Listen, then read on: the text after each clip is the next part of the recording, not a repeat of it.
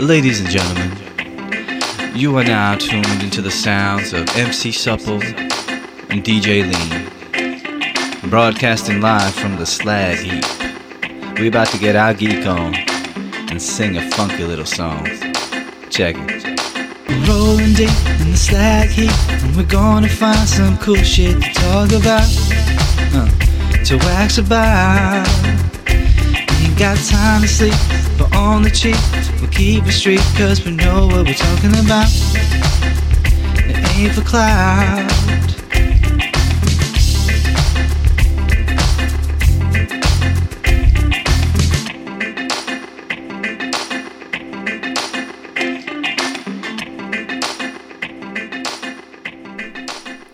Welcome, friends. You are tuned in to Supple and Lean, geek cast. My name's Imran. I'm talking to you from London in the UK. I will shortly be joined by uh, the show's co host and co founder, Vahe from Melbourne, Australia. And uh, we are going to be presenting you episode four of uh, Supple and Lean's Geek Cast. And also, this episode will serve as part two in our Axe Assassin Albertson uh, trilogy uh, of episodes that we've done in celebration of the Bad Lip Reading five part project. I won't set this up too much because of if you listen to the previous episode, uh, part one, um, we kind of, yes, there's a lengthy kind of introduction as to what Axe Assassin Albertson is, but as we said, it's an a Bad Lip Reading project, five parts, well worth checking out. It's it is brilliant and. Um, uh, it's yes, it's kind of an extended series that this kind of went on to uh, spawn between Vahe and myself. So, um, what we've also done in sort of primarily with with the three episodes is um, the, the, the context and the the topic of Axe Assassin Albertson became a launch pad for uh, other conversations, mainly revolving around AI, um, its burgeoning influence in each of our lives, in each of, well, in art really, in the art that we enjoy and appreciate from film to TV to music. Um, today, I think we loosely discuss um, elements of that, but I think this episode is, is a, a fairly in-depth and comprehensive rundown of kind of uh, of every part of uh, this Assassin Albertson uh, plot, and um, I all all praise and all credit goes to Vahe for his in-depth kind of analysis. If you thought um, the past episode, part one, was was in depth, and oh my gosh, the he has uncovered layers that I think Bad Lip Reading himself will say totally didn't get that. totally didn't know that we wrote that, but yes, you did because Vahe found it. Uh, and yes, yeah, the, these these uh, trilogy of episodes were an absolute pleasure. So. Again, all praise, all thanks uh, to Vahe, as well as um, continuing in uh, Supple and Lean's tradition of uh, having of creating and hosting um, a, a, new theme song per episode. Uh, so again, Vahe has blessed us with an absolute gem for part two's um, Forgotten Voids uh, episodes, which is your you're about to hear the theme momentarily.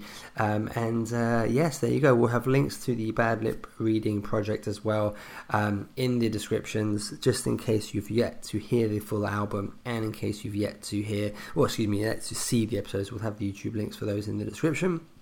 You can Google each as well, of course. Um, and if you're going to Google, we'd love you to Google uh, foreverinelectricdreams.com, where this uh, podcast is hosted. Uh, also, uh, Vahe's uh, co project, co production with Vahe's Confessions of a Curly Mind brand.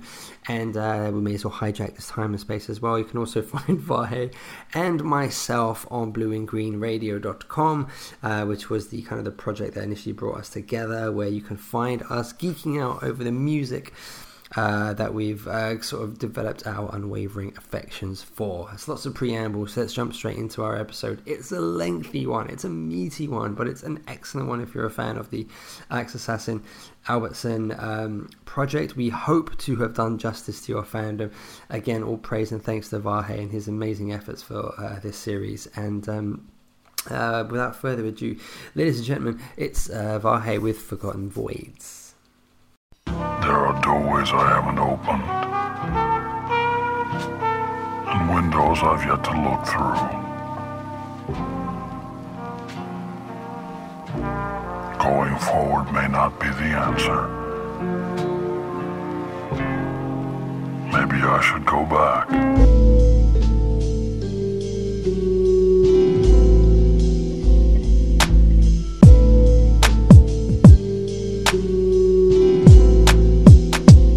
There you go, talking all this nonsense. Uh, you're fouling up my environment. Mm, can't even take a stroll on the surface.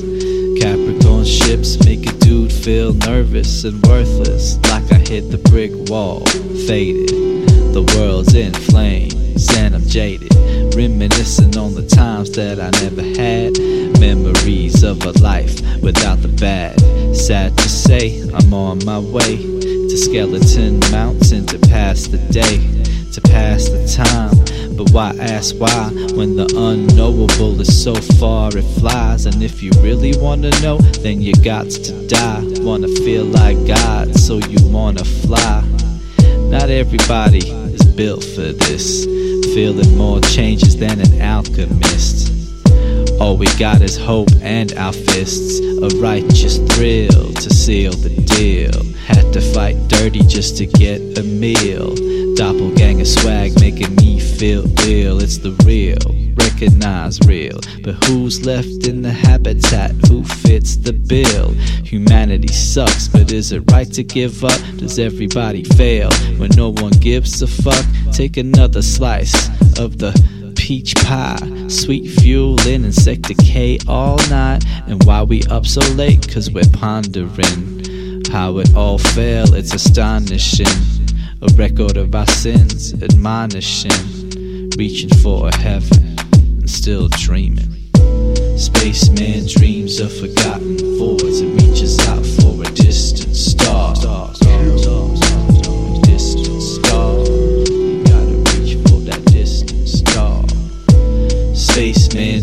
of forgotten voids and reaches out for a distant star. Star, star, star, star.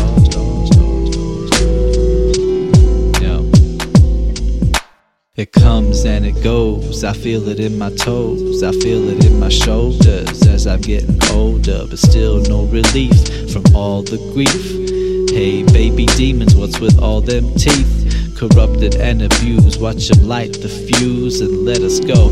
But really, I don't know when the end is near. Mad and on the run, is it still to come or is it already here? Time is a Mobius strip on the gun, daring you to shoot and then forcing you to run and peck rocks like them owls that bok bok, losing their minds in this hellish confine. The world, the flame, underground is the frame of mind and body and soul.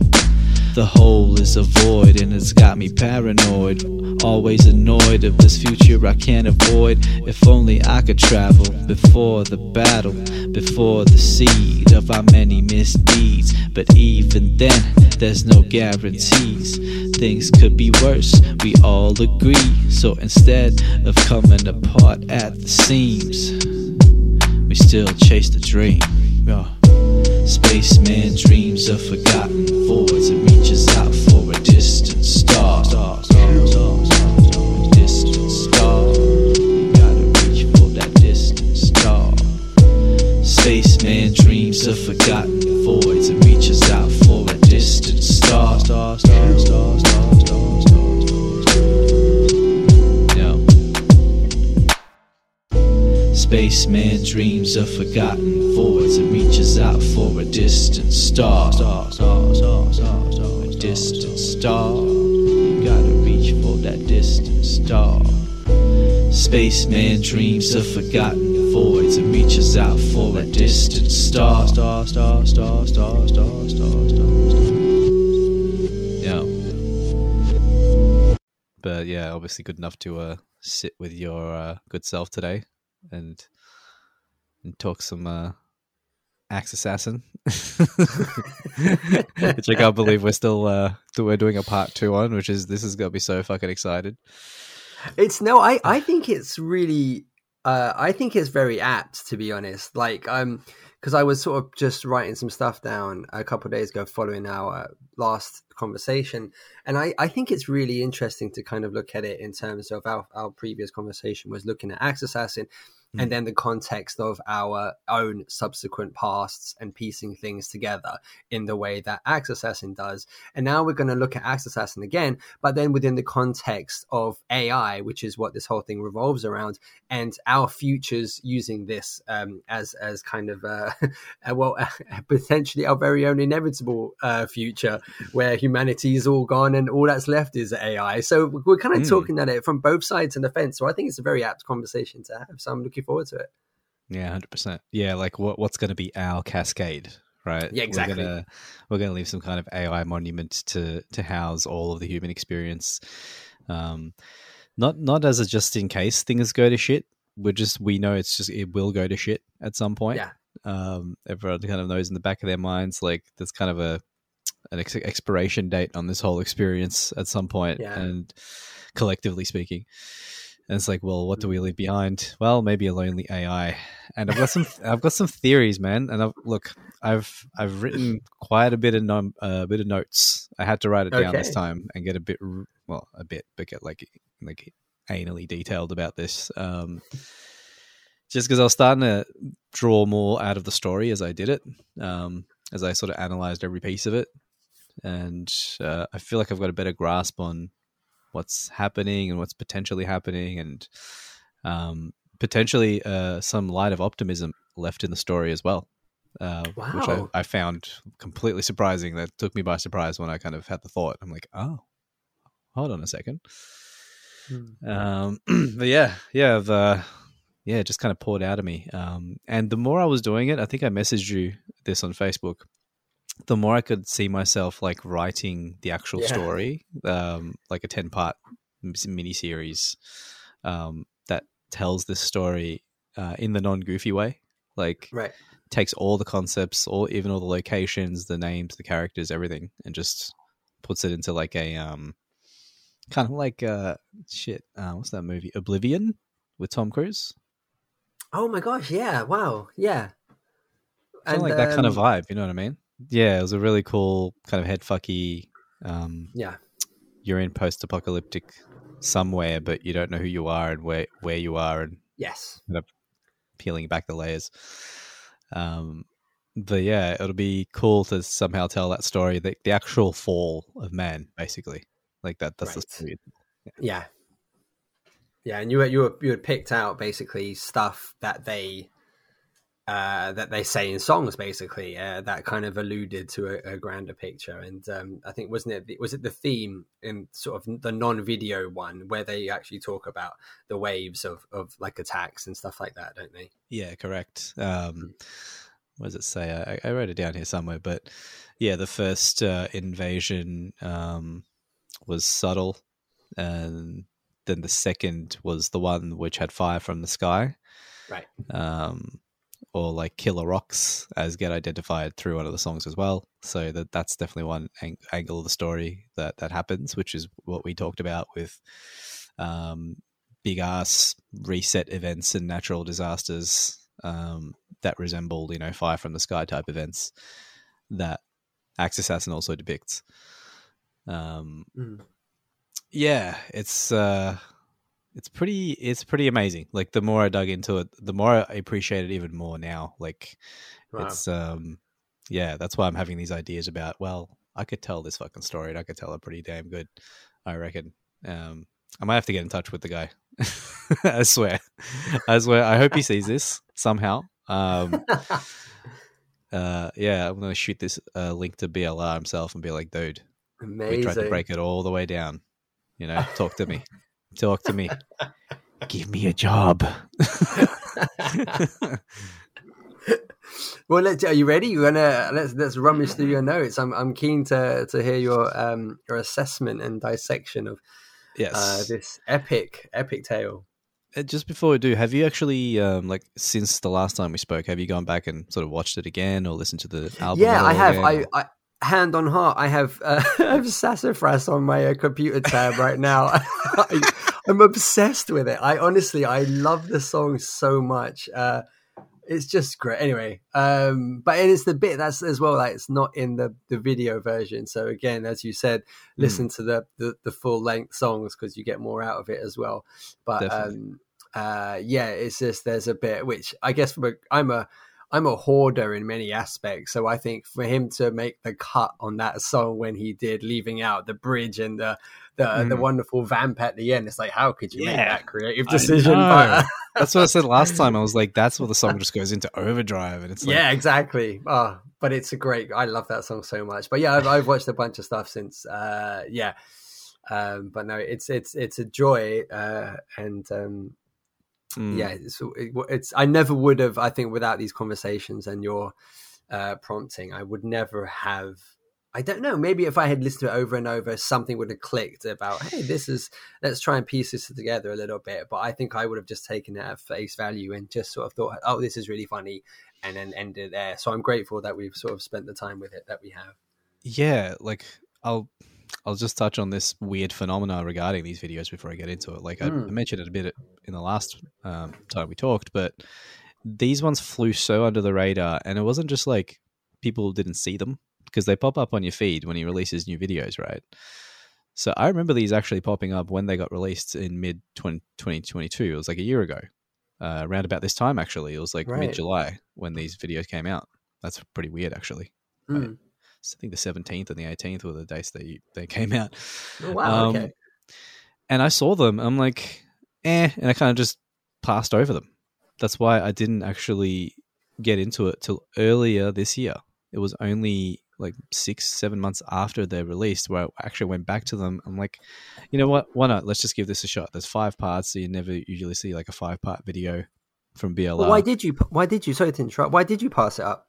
I don't know that's the thing. It just didn't mm. catch me, and I didn't know I hadn't familiarized myself with Hamilton either. I knew of it, but it wasn't really something.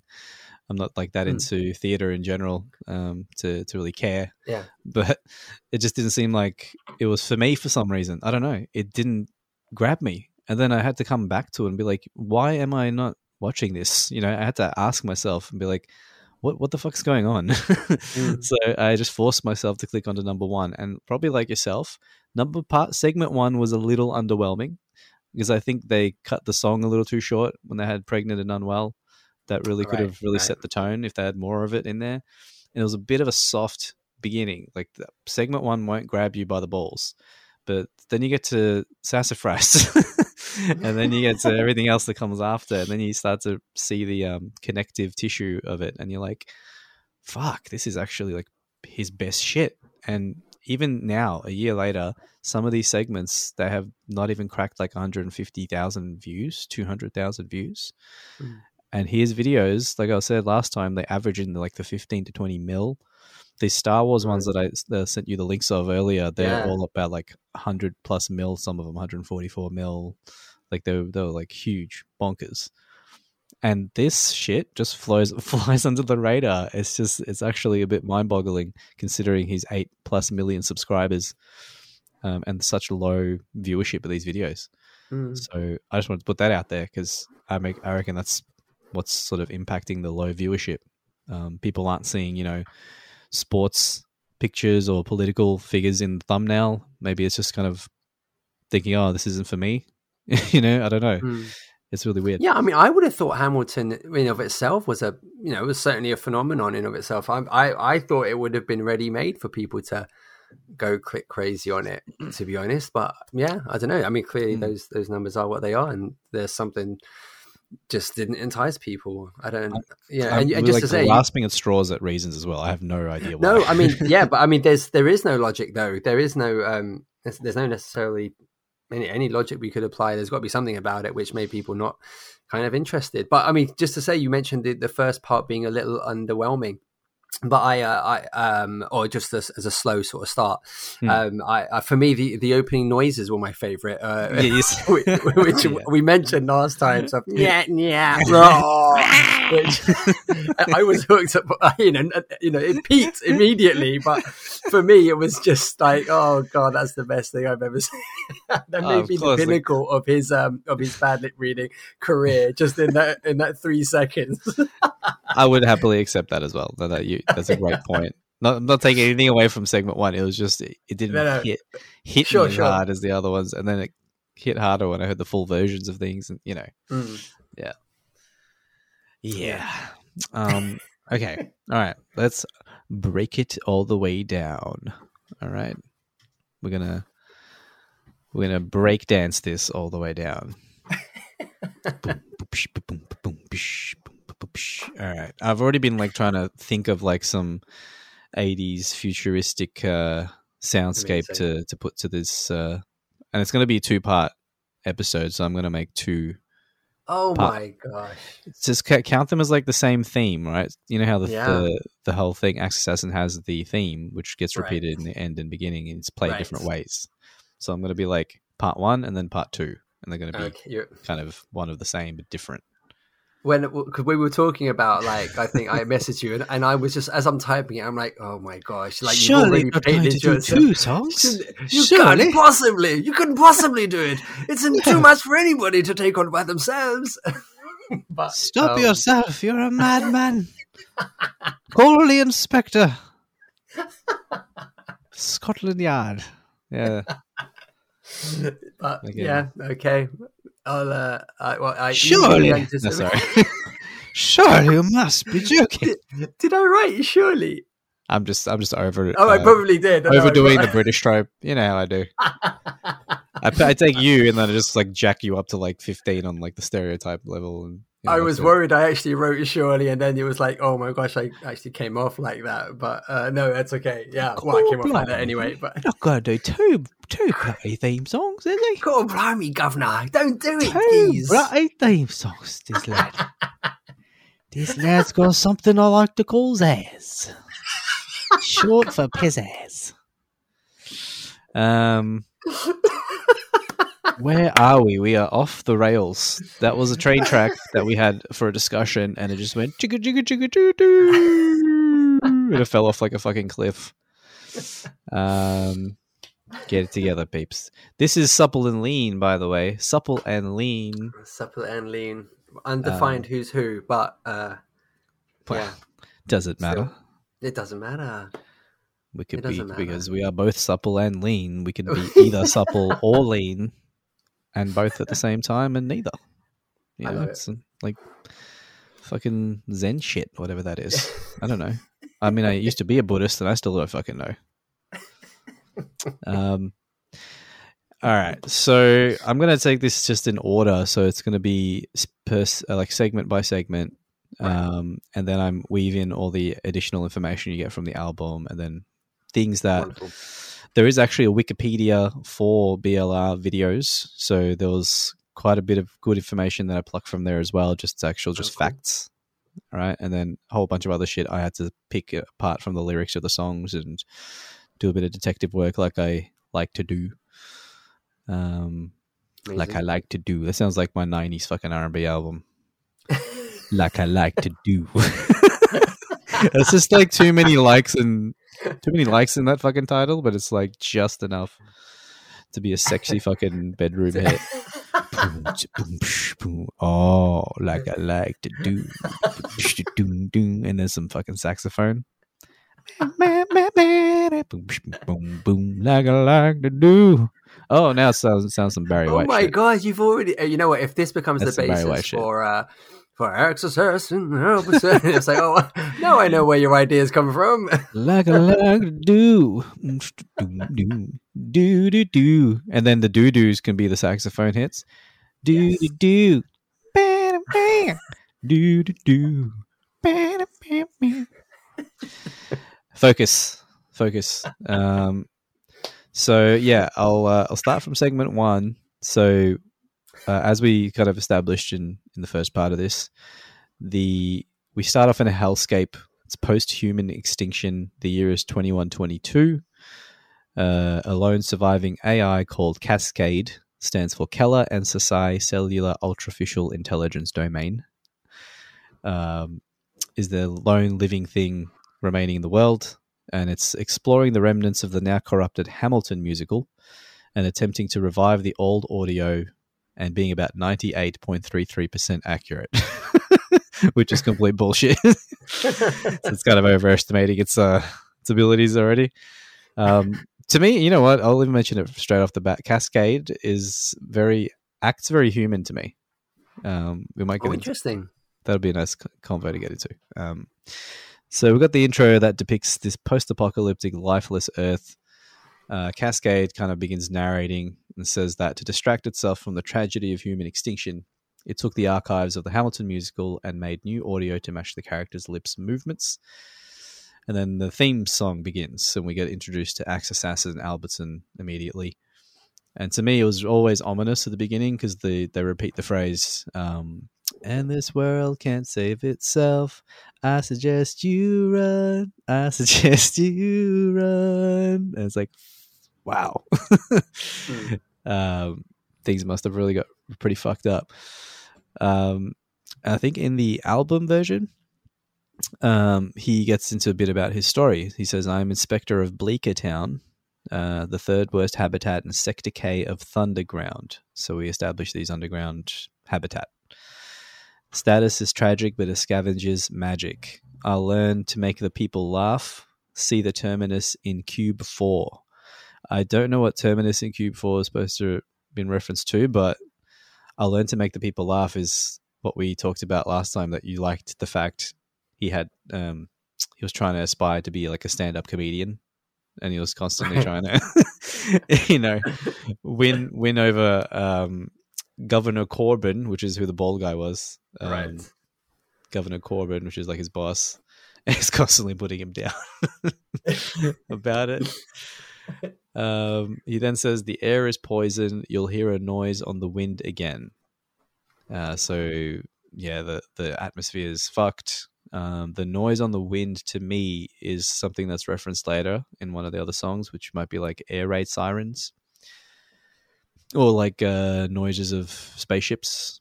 Right. Um, the next line he says, "A doppelganger from the overspace appears again," which I mentioned right. heaps, right? About the doppelgangers. Yes. Yeah. What I was trying to remember was the term that they used, which was overspace.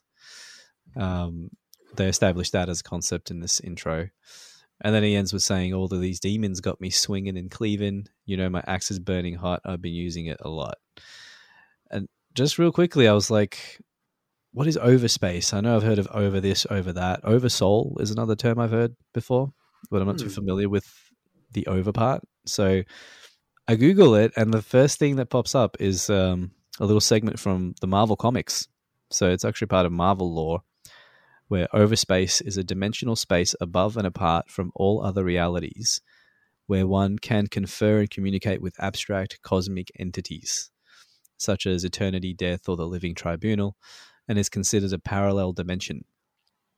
So to me, it's implying that these demon doppelgangers are actually like interdimensional beings, not like extraterrestrials or anything like that. Um, and that you've got this overspace that they kind of come from. Um, so that kind of helps sets up, I guess, the main antagonists uh, straight off the bat. Hmm. Um, thoughts, comments so far? You yeah, no, a lot of this already, um, but no, no, it's yes, absolutely. I'm, I'm, I'm, I'm eagerly uh, kind of. I, I think what I've just sort of realized uh, is that I suppose when you're looking at a story with uh, man's extinction and all that's left is an AI, you would assume AI was responsible for the extinction. Yeah. Um, having made that decision to, you know, man is going to destroy himself and the planet. So AI takes the decision to eliminate the problem, which in this case is man. But that's not actually the case, is it? AI, um, um, it, it, yeah, AI in this context isn't responsible for um, uh, yeah, it, I guess I don't know. It hadn't achieved that higher state of uh, kind of consciousness where it made that conclusion. Uh, yeah. So it, yeah, that's kind. Of, I guess it's kind of interesting. We normally the simple math is that uh, Cascade would have been responsible for it, but not not actually the case. I've just sort of as you were describing the sort of the mm. the supposed enemy in this case. It's interesting to know that that's actually it's not Cascade, is it? Yeah, yeah. Which is I don't know. I guess I assume that going in as well, um, but yeah, like Cascade only ever got presented as benign and actually very sympathetic, um, based mm. on hmm. his motivations for even doing the bad lip reading. Like it's motivated yes. by the fact that it actually uh, missed um, the humans that created it, I guess, but it never. Well, I guess th- there would be a story to tell there too, like the story of Cascade, um, his birth, his interaction with the humans up until yeah. He was the only thing left. it'll be pretty. You uh, even described it as in I think the intro where you said, uh, but but but he mourns the. I may have added the word mourns, but uh, the Mm. tragic loss of of man. Even that is a that's a sen- that's sentiment from yeah. from an AI, isn't it? Just the the use of that term, to, the fact that he deems it as tragic, um, is yeah, that it kind of presents a, a new facet to to cascading and- of itself. and to me, that humanizes Cascade. Like Yeah. the, his motivations are like purely human. He's been, you can say in a, in a lot of ways, he's been programmed immaculately because he's kind of emoting like a human. You know what I mean? It's uh, it. Yeah. kind of is like the best monument. If that is the last thing we could leave behind, it is capturing the essence and the soul of a human and being able to convey Yeah. that through a machine. It's that's pretty incredible. Uh, Mm, absolutely, yeah, yeah. yeah, wonderful. There you go. Um, now we're going to jump straight into your fucking favorite track, uh, which is uh, Sassafras. Uh, no, actually, no. We're not going to jump into Sassafras first. We no, because we got the um, pregnant and unwell. So sorry, Angelica, Right. who's the name of the character who sings a song. I guess in Mhm. the, I don't know if that's the same name as the characters in Hamilton. Are they just using Uh, the same names for those, these women? There's Angelica and Eliza, the two women. Yes, that's Hamilton. Uh, that that's the the Hamilton. Yeah. So um, Okay. the sassafras lady is Angelica. Okay, so that in these, I guess the the wikis, they're just referring to them by those names, unless they've been named Okay. otherwise. So Right. Sassafras chick is Angelica. She's the sister of Axe Assassin's wife, who is Eliza. Um, after their introductions, which you, you which you love, um, no, you're not. and I love their southern accents. They both got a bit of a twang. Like Yeah, Eliza's it's got a brilliant. I was just messing around, you know that part. Um, so after their introductions, they reveal they are both pregnant with demon spawn. This is the whole impetus behind the song "Pregnant and Unwell." This Right. gets cut short, really short in the video, but in the album version, you get like two or three more verses of what the fuck's happening. So, based on all that information, both sisters return from the doctor explaining that a demon attack resulted in them being pregnant with baby demons. Initially, they mention someone named Corbin, who is Governor Corbin, we'll come to find, who oversees the entire habitat that they live in. There's also the first mention of the demons striking at dawn, which is a recurring motif that gets mentioned uh, a few times. I think I mentioned that last Right. episode. The dawn. too. Absolutely. The dawn, yeah, happen. Uh, it pops up quite a bit. Um, there's an implication of the demon horde force infesting human women as hosts for their demon spawn, and then the female human's physiology being very important to their overall invasion plans. And to me, this is like an oblique reference to the story of the Nephilim. Like biblically, um, you got these angelic beings who descend upon man and impregnate human females to create new offspring. And like we talked briefly about, is there any reference to religion or God? Right. I did find a few. so to me, that's a really kind of mm, yeah, maybe. Uh, but to me, like it's it's very like on the nose in terms of like oh, there's a lot of stories about that um, through many many different sources talking about higher beings, um, yeah, impregnating human females. Uh, but this is the situation they're in. Uh, Angelica constantly refers to their their stomachs as stomach tanks um, in the song. Right. She says, uh, pregnant means that there's a fetus up in our stomach tanks. Um, and that's to me like the first hint of them all not being 100% human, right? We talked about them potentially being augmented humans at this Right. point. There's a lot of references to like just cybertex and polyborgs. Um, Right. I feel like that's another reference that this she's referring to her own tummy as stomach tank. Um, the the refrain talks about them being out one night walking, and then they heard a voice talking, only then resulting in the impregnation. Um, am I saying that right? Impregnation. Yes. Is that I a word? it- uh, I. Uh, yeah. Sure. You impregnate, but You impregnate, but what? Yeah. Okay. Let's go pregnancy. Uh, uh, I don't know. put the baby in the tummy. yeah, Um, that'll do it. Um, uh, yeah, so it's, it starts out with a voice. So this to me mirrors Axe Assassin's encounter with Maria, who's the lady in the red dress who talks to the lamp, yes. who also turns out to be a demonic presence and or a doppelganger. Um, Angelica says the demon struck from the shadows and laments the fact that Governor Corbin sent Inspector Dewey back to his post in the Warren, which apparently left them defenseless against the attack. There's a in, introducing all the main characters in the song um, in the opening track, and this kind of then just turns into like a body horror aliens type situation where they describe the baby demon as having like 12 fingers and, and toes, a prickly tail and a demony nose, uh, little teeth sharper than knives, and then hoping that the baby doesn't eat its host. she actually says, I hope this one doesn't eat its host, implying that there have been others that have been victimized Mm. and, and not survived. So now every time they hear their stomachs growl, it means something else other than just regular hunger. Wow. Um, the song ends abruptly in the video version as Axe Assassin says there's a doppelganger somewhere in the room. Um, and then that ends. So that's Pregnant and Unwell, which barely gets a look in in the segment Mm. video version. But if you listen to the uh, album version, that's the whole story. What do you think of that? So would that that would constitute the? How did they describe the first wave? Was it subtle, or they? What was the, the terminology they used to describe the first wave? Because that's a great first wave if you're secretly impregnating women who have no idea what what's in, Um, you know what they're here we go. carrying. oh, you're bang on the money. It's not. Uh, it says the first invasion came from within. Ah, Un- wow, unheralded, unseen. So that's doppelgangers Doppel, yeah. and um, these kind of demon pregnancies where they're planning some shit uh, that link to them. Yeah, Wow, like uh, several million Trojan horses.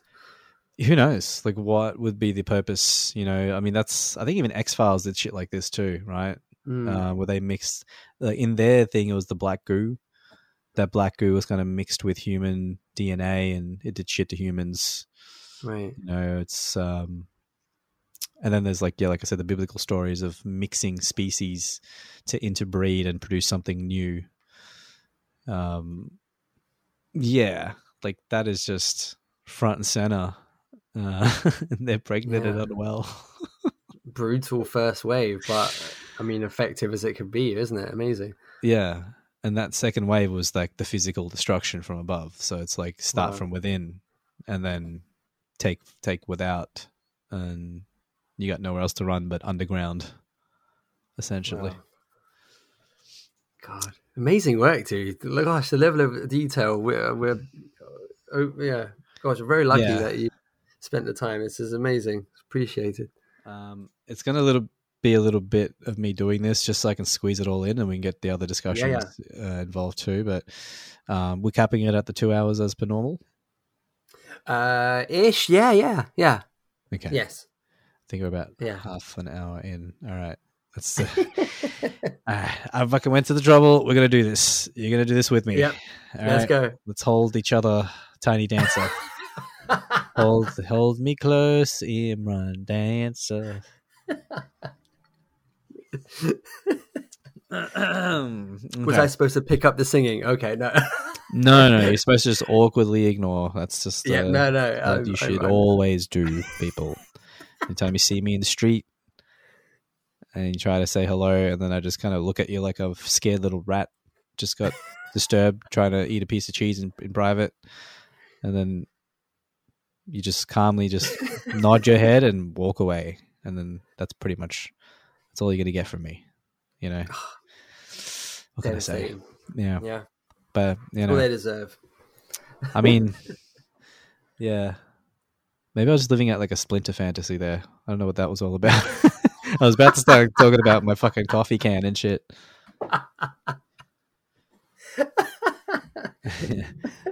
it seems apt that he'd be a part of it. But no, please Yeah. proceed, proceed. You don't you don't know where I came from. I came from the street. I grew up in an old coffee can. So you what? Motherfucker, you grew up in a coffee can? Is it a human sized coffee can? What kind of coffee can we talking about here? You don't know me. you don't know. I me. just completely take Splinter's backstory and try to pass it off as real. That's, yeah, it's it's the basis of his gangster album. I love it. It was gangster Yeah. rap album. well, he's Yeah, from New York cool. and shit, so you know. Yeah, well, yeah. Is he? Gotham Yeah. is basically Well, Gotham is New York. New York is Gotham. Everything's New York. Um, all right, let's move along. So we've uh, we've just finished that off, and this is still segment one. Um, next we have uh, we get introduced to the aforementioned Inspector Dewey, who's probably one of my favorite characters. He runs uh, the Warren, which is uh, or sometimes referred to as his Golden Warren in the forest, a place mostly populated by creek dolphins. I don't know if you remember that line. He's explaining what a, what the Warren is to um, Axe Right. Assassin. He's like, it's mostly populated by creek dolphins. Great impression, by the Uh, way. dude. Yeah, I can. I think I can do a pretty good impression of all of them at this point. Amazing. Um, so I kind of just whittled down the most notable lines uh, from his initial song "Ruffalump" slash Beans. right. Um, we already know most of it. We kind of covered it in episode one. Um, But there's the second part of his song which says, "Hold the glow cane, there goes the rain." the the glow cane. Uh, as you can see, it wasn't really raining. Foo! Like that's literally my favorite part. that whole sequence from "Hold the glow cane" to when he goes, Right. "Foo!" like that. Because in the video version, he just kind of punches his fist in the air. so it's like this, like out of nowhere, like that. Um, and then it immediately goes into like some fucking deep shit. He says, uh, "Spaceman dreams of forgotten voids and reaches out for a distant star." I'm like, yeah. The spaceman dreams of forgotten voids and reaches out for a distant star. I think that's us. I think that's we're not spacemen. We're dreaming of being spacemen because we dream of forgotten voids. We dream of uh, empty chunks of history from our collective journey, and we reach out for a further and further distant star that's getting more and more distant, but with time. Uh, how do you like them apples? yeah, Jesus. Brilliant. Yeah. Oh my gosh. it's a Um, great line, as you said, but like that's mm. you, oh, we're the spaceman. Yeah. Yeah, it's kind of an oxymoron at the end of the day, but it's like we'll never go to space, but we we have some collective memory of maybe being there, or I don't know. yeah, you can go many different ways with it. But then immediately the line after is is sold my friend's pinky to buy a new jar.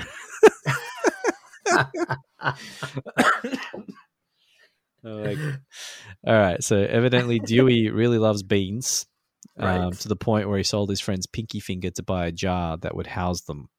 As far as what I understood. Um, now Eliza says uh, comes in after this. Uh, I think they're having a talk. Eliza and Axe Assassin. Eliza says she saw Axe Assassin digging in the backyard. She also says she found Axe Assassin's wizard wand in the trunk, and that he was going to turn their son into a centaur. Right. Axe Assassin says they could, but they could ride a centaur to the airport. And then Eliza uh, rebuffs him by saying she prefers horses that are 100% horse, right? I think she says something like, I think full horses are, mu- are much more wonderful, right? So she's trying to convince him to stop being like obsessed with centaurs and now trying to turn their son into a centaur. And it's, it's the first of a few mentions of centaurs and Axe Assassin's slight obsession with them and other mythical creatures, I guess. Um, and then yeah, there's this weird sort of uh, weird sort of ongoing story there. Even the theme song, um, the album version, I think, theme song mentioned it towards the very end where there's a refrain um, where you hear like the choruses, uh, the the chorus line saying. He'll play a centaur and he's obsessed with centaurs and he's Inspector Albertson, Inspector Axis Assassin Albertson. But that's what they're saying in those lines he'll play a centaur and he's obsessed with centaurs. so he's obsessed with centaurs. Um, uh, do you remember his comedy uh, attempt at a comedy routine where he talks about it again? He mentions centaurs there as well. Uh, Is that the one where they're face to face and he goes, "That's not comedy," and then it's sort of Lynn's turn, or is that a different? That's a different scene. Yeah, yeah, that's the same one because he ends that Oh, with that his. He goes on that rant Right, Um, right, right. Yeah, but he mentions centaurs like repeatedly, Right. so um, he's got some kind of obsession going there. Um, that's the end of segment one. Wow. Ba, ba, da, ba, ba, ba, ba, ba. Gosh. Okay. Um, segment one. Segment one. Okay. Um, I'd probably just jump straight into the first part of segment two, just because we've kind of not much to cover there with the centaur stuff, really, other than just mentioning it. Yeah. Um, I will uh, just touch on basically everything leading up to. Well, let's do Sassafras, right? This is going to be the best. You're gonna love this one. but um, first part of segment two, Axe Assassin Albertson is telling Governor Corbin, who's the governor of Bleecker Town, that he wants to make people laugh, and then uh, Corbin is basically saying, the only people that would laugh at Axe Assassin would be the dead. Axe Assassin argues with the governor about how uh, he, the, he doesn't laugh either. Um, and then an enraged Governor Corbin tells Axe Assassin to go clean the sewer place. Um, which he does. Like there is a running uh, thread through that as well, where he later meets up with Dewey and he's talking about the fact that he didn't clean it very well. Um, there's a few Right. lines towards it, uh, but the very next scene is Sassafras by Angelica. all right, so all right, let's do this line by line. Uh, I admit I'd lied to you. My friend from the Skyfort wrecked my nugget. Uh, so this is complete conjecture on my part, but this small reference to um, uh, Skyforts, uh, it connects to Rock Rock Broke the Bok Bok, right. where Lip Sweat references some kind of space station, satellite, or a piece of previously functioning tech that crashes and washes ashore. The Skyfort can also be related to something that's mentioned a couple of times, which is a Capricorn warship, which I failed to mention in episode one. This is huge. Mm. Uh, it's mentioned in Bok Bok and then name checked by Dewey at the very end of Sweet Fueling, where he ends the song by saying, We defied the Capricorn. Right? Right. He says, We defied the Capricorn. So it was, as I was piecing this together, it was hard to tell if the crew of the Capricorn warship were acting independently of the resistance movement. As Dewey says, they defied them. Or Bok Bok also implies it could belong to the enemy, which I think makes more sense. I think it's an enemy warship called the Capricorn or a Capricorn class warship, um, which was really, really interesting uh, to, to try to peel back. Um, next line, she's reading torture books and speaks to some form of self defense. Um, at this point, she has and was already infested with the demon spawn. Maybe she's looking for ways to defend herself from further demon incursions, Mm.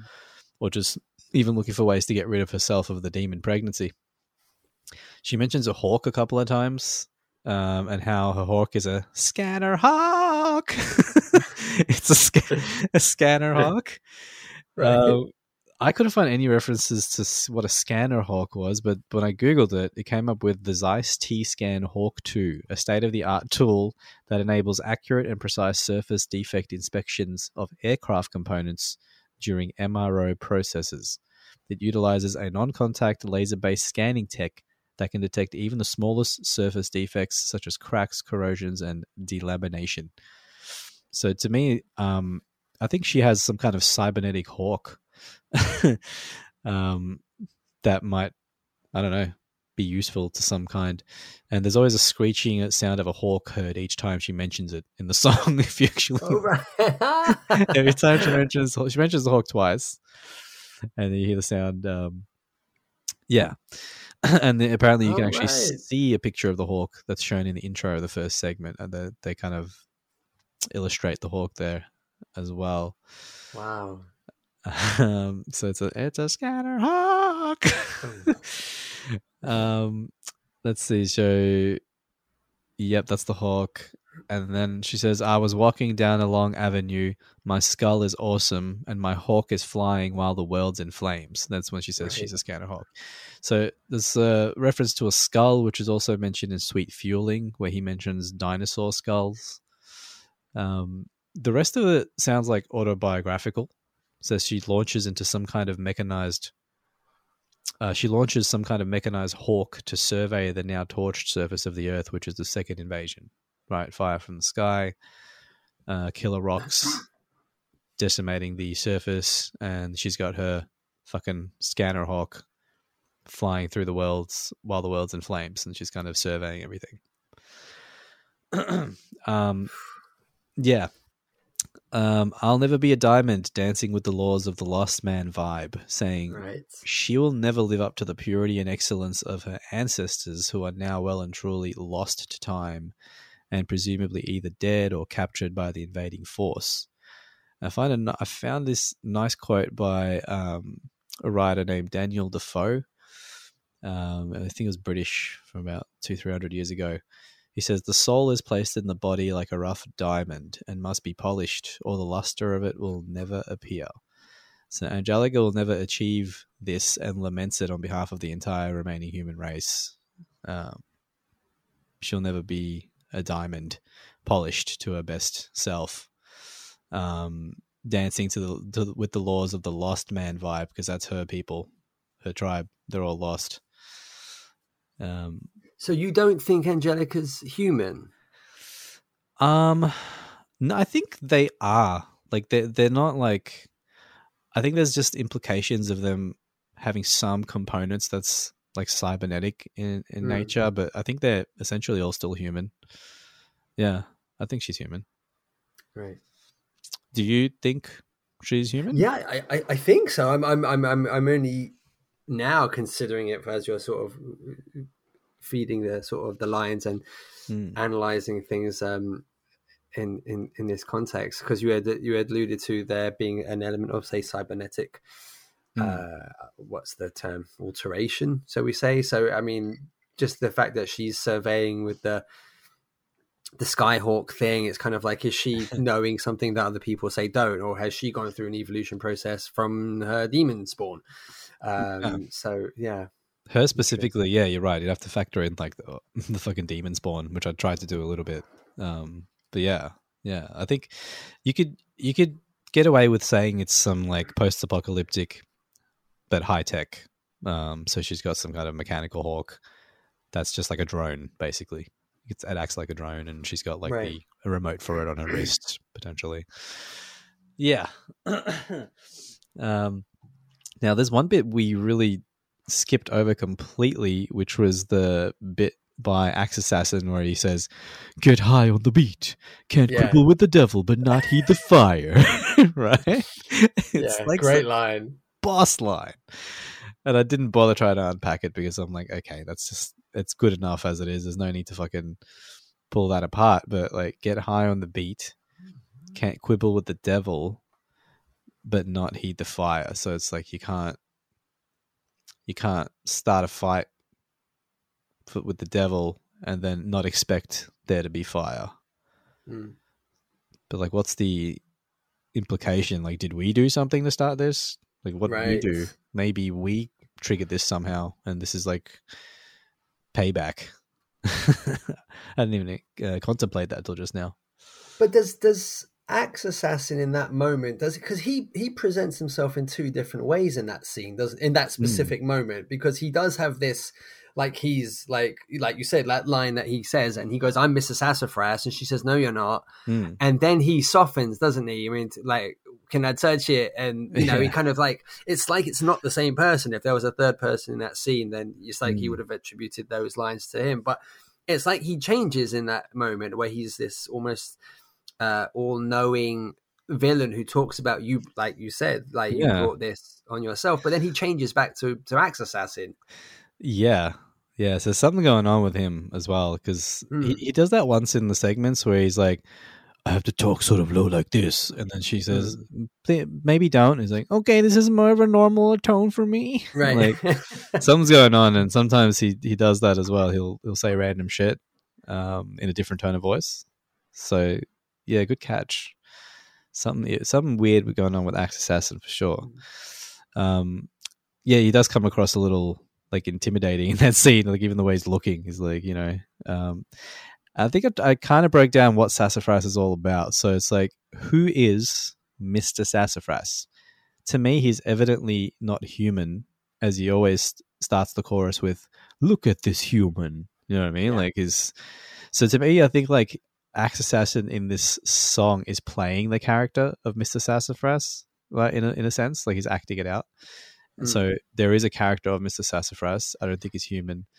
There's heavy implications of like sex and sensuality. Uh, you know, kissing a, her hand, Right. um, and then later on in the in the album version, in the chorus, Eliza joins in on the chorus, and she starts saying things like, um, "I'm Mr. Sassafras, and I'm hot for your diction." Right. Says, "You're coming round, and now I'm down for some friction." And then, um, I'm feeling naughty for your bodily emissions. And, Right. Like, you know what I mean? All of which makes me think sassafras is a not so subtle euphemism for either like a human female or male seed. Oh. Yeah. But he says, I miss the Sassafras, right? And she says, No, you're not. Yeah. I, I, I attributed like the fact that he does the voice where he calls her human and then he goes, I miss the Sassafras. And she goes, No, you're not.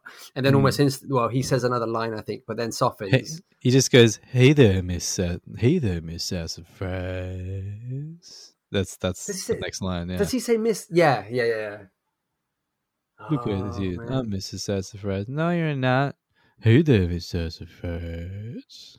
Uh, he just says the same, almost the same shit uh, right after. Yeah, it's it's a hard one to crack. it's Oh, but it's definitely like there's a sensuality to it, or at least like yes, Assassin hundred percent. is trying to be like he's like I said, it's like an act within an act almost. Like he's he's putting on an act. He's trying to act like this Lothario, fucking Romeo type character who may not be human.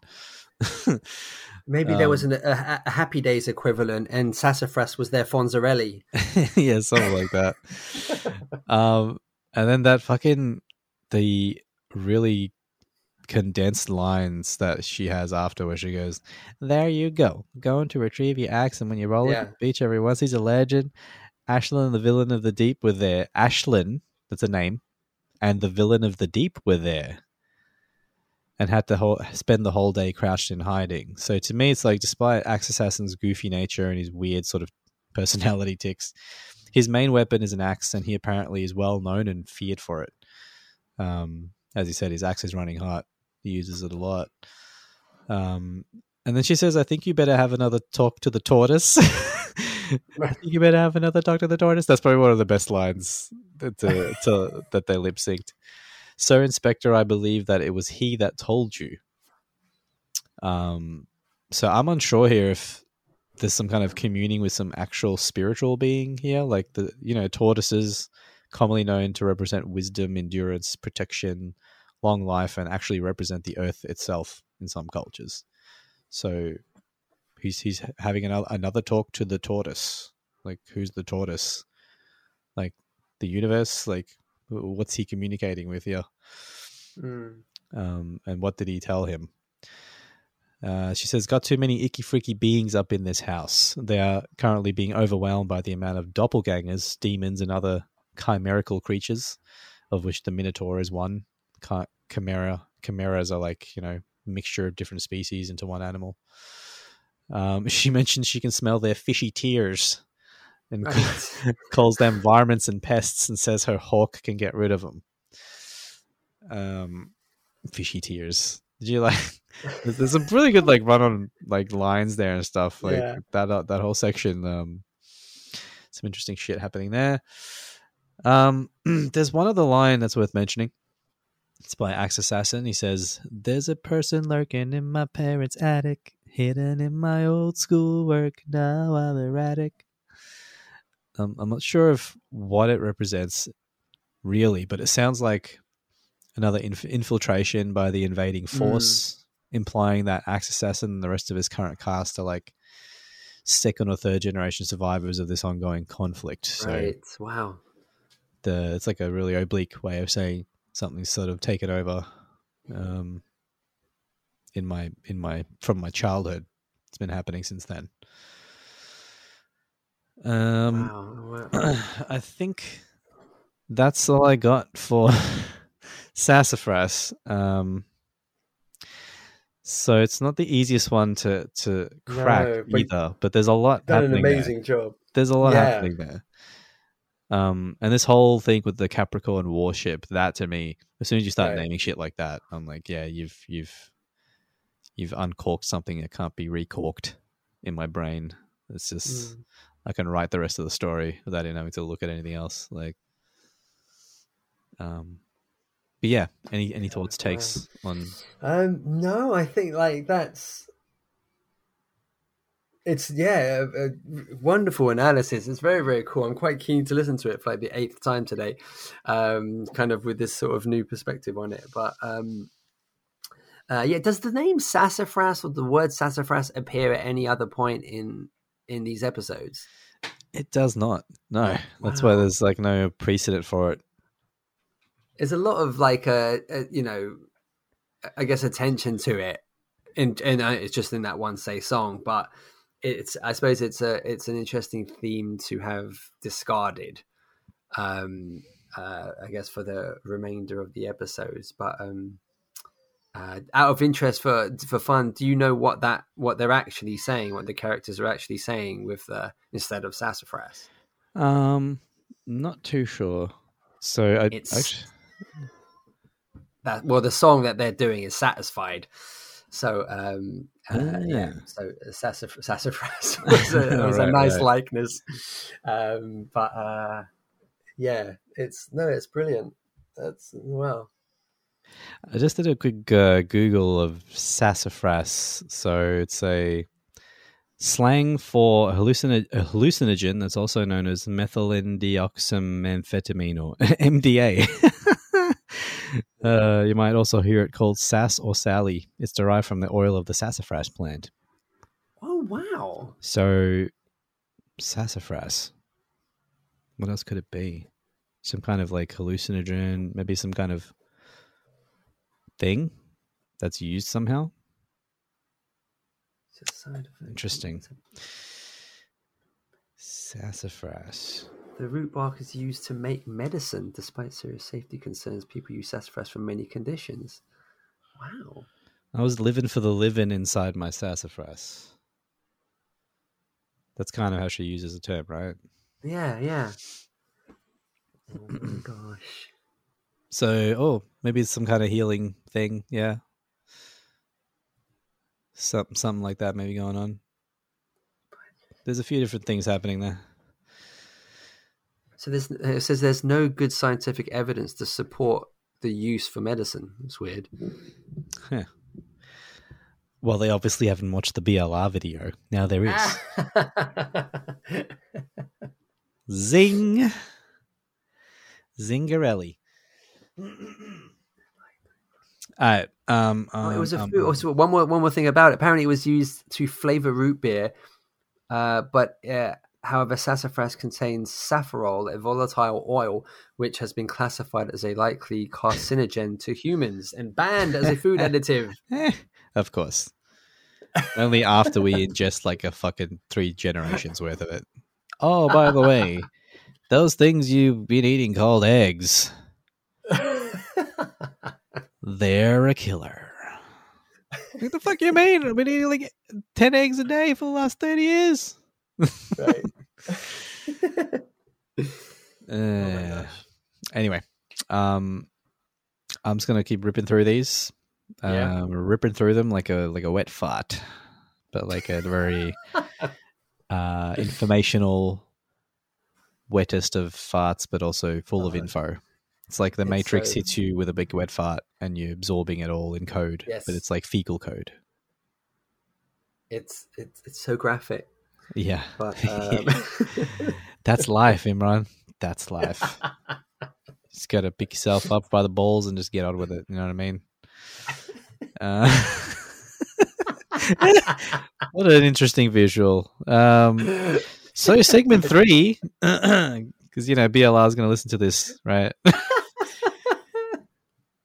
No, seriously, give, give me a job, dude. I'll do I'll do whatever you want. No, that wasn't sexual, by the way. Um, okay, segment segment three. In the first scene, gonna do it. in the first scene, Axe Assassin chews out Mar- Maria, so that she's the chick in the red dress, Maria Reynolds, uh, for spraying emotion in his face and saying he needs to find a cure for his skin. Eventually, he finds out that he's not speaking to Maria, but actually a doppelganger. Axe Assassin backs away from the Maria doppelganger, who attempts to cha cha him into oblivion. right. Um, that's the yeah another obviously we discussed this last time encounter with a doppelganger Yep. and doppelganger swag should not be a thing. He gets really worried. Um, so where are we? Lip sweat. Lip sweat and his accomplice kill a person. So that's the nine-year-old, right? Nine-year-old lip sweat. Uh, an axe assassin then directs his attention to a dude called Bleecker Bud, who has like a few lines. One of the lines he says is, "Can I say pecker bag?" and then he's one of the comedians at, in the other sort of comedy Right. off thing that they do who gets um, criticized by Corbyn. Um, so that's happening. I think he says, "Sweet, we have made a fresh new death," or whatever, and they give a high five. And then the Peaches Man begins singing the song right. Peaches Man. I'm the Peaches Man. I fucking love it. Um, so the Peaches Man. Who the fuck is the Peaches Man? He he protects the town's food supply. He begins delivering peaches to the town of Bleecker Town, while others are in the middle of a battle. He says, "I, I smuggle around peaches in artery cans." Uh, I'm thinking like, what the fuck's an artery can? But if you just Google artery can, you get a whole lot about you know um, cannulas and arteries and and shit like that, and it's still about the heart, obviously. So I'm thinking, what if like an artery can is just a petrified heart? That that's kind of what they've got, and they're transporting peaches in artery cans. Like to me, a direct translation of artery can would be like artery of a heart that's turned into a can. um, and then he mentions, uh, I know a barber you would like. That's the first reference to Barber Dan, who later gets mentioned by Dewey in Sweet Fueling. Right. Um, seems like in the song, Peaches Man is appearing less frequently than usual, probably due to the state of food in general at this point. And he's reassuring people that he's got a new batch coming in soon. He says, I got a new batch coming in soon. I got to pickle him and then I'll get him to you. Better peaches than anyone that you know. Uh, then the chorus responds to him saying, You're the only peach seller we know, so that isn't saying much. But if you bring your wares around the habitat, then you would sell a bunch. This peach shortage sucks. and then the, the ending lines are peaches for sale, prices are high, peaches for sale, six for an eye, which I thought he was saying six for a dime um, for some reason. But apparently in the wiki it says six for an eye. Um, so I don't know if they're trading body parts at this point as well.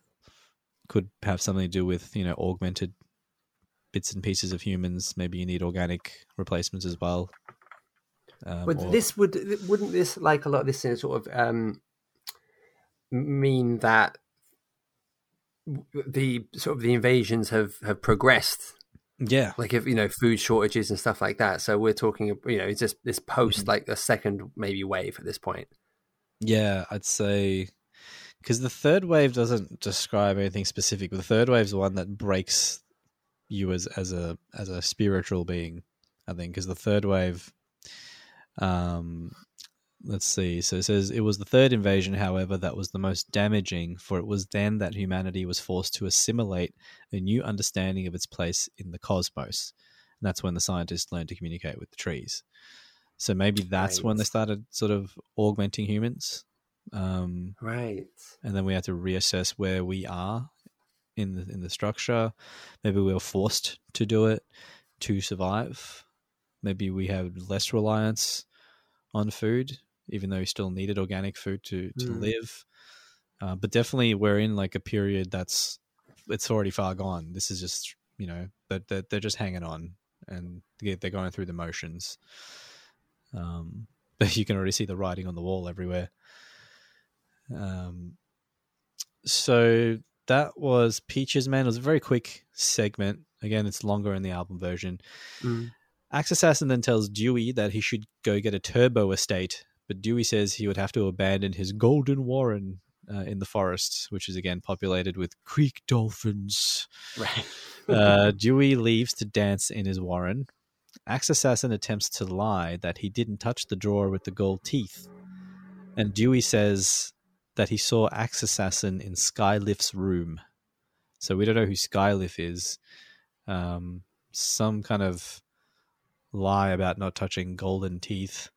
Uh, so I haven't quite unpacked that that little Mm. story there, but uh, the most we get out of it is that Dewey uh, has his own sort of section of the habitat that he um, is responsible for, and he he's a very like nature loving guy.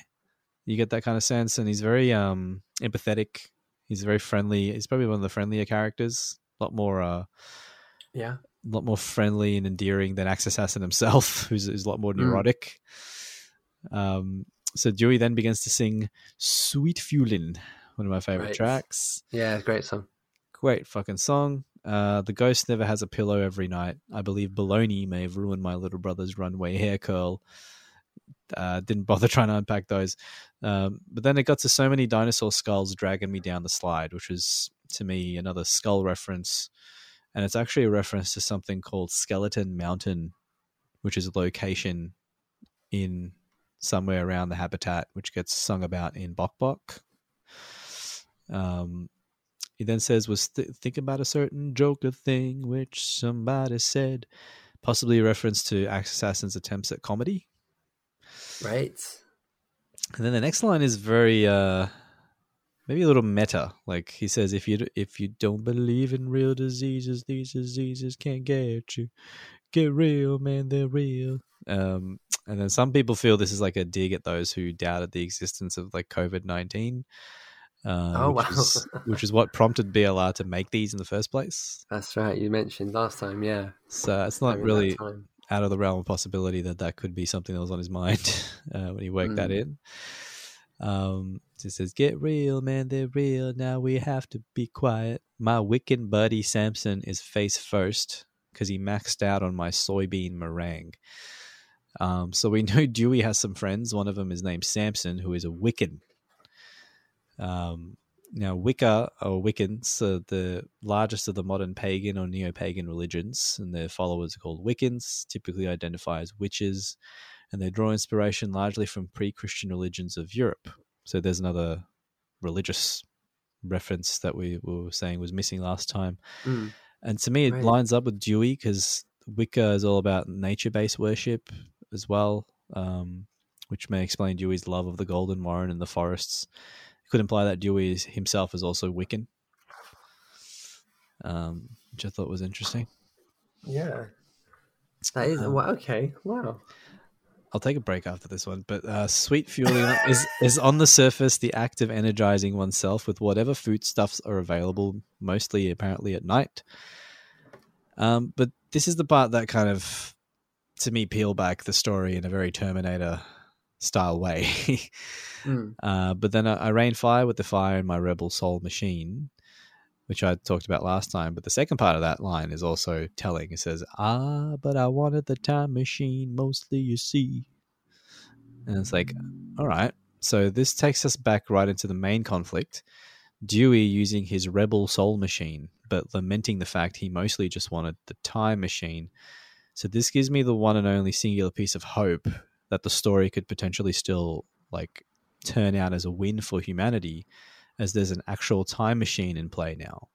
And you can have these Terminator hijinks that could potentially go and undo all of this and return humanity to the seat of power in the world, where they could potentially send someone back to key moments prior to the initial invasions. But in order for us to, the irony is, but in order for us to learn the details, we and then presumably cascade, we have to let all the events play out and allow humanity to die in order for us to learn deeper truths about how we got taken over in the first place. Um, so, as per the album intro, the first invasion was subtle. Even if we went back, if we didn't know how the first invasion took place, we still won't be able to prevent the current hellscape. That part of the invasion could have taken, you know, decades, hundreds of years, maybe thousands of years before everything actually kicked into overdrive. So to me, to me, it opened, it unlocked this whole time machine aspect, which I think could be worked in somehow as a potential optimistic ending.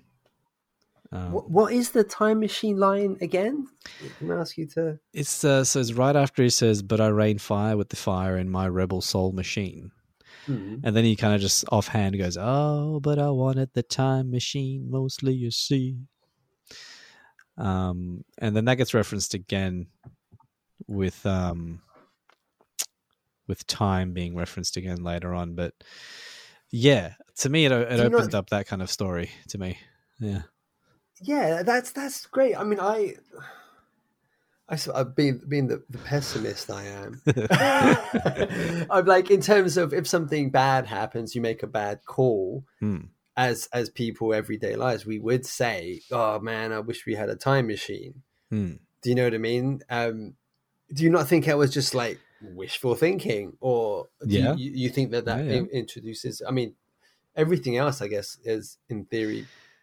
That would be like one of the very few instances where something has been referenced that is, in theory, Yeah. believe as such, isn't it? Because everything else seems to have. It's everything else is so on the nose. It's like if you've got inter- interdimensional fucking doppelganger demons, you know, like why not? Yeah, it's time mach- machine. You're why right. not Yeah, time machine at this point? like it.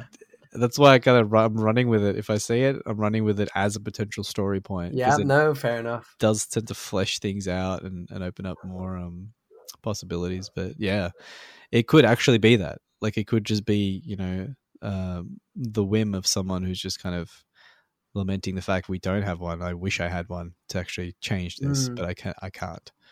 That I'm absolutely open to that being an option too, because even that's like pretty fucking heavy, um, heavy stuff.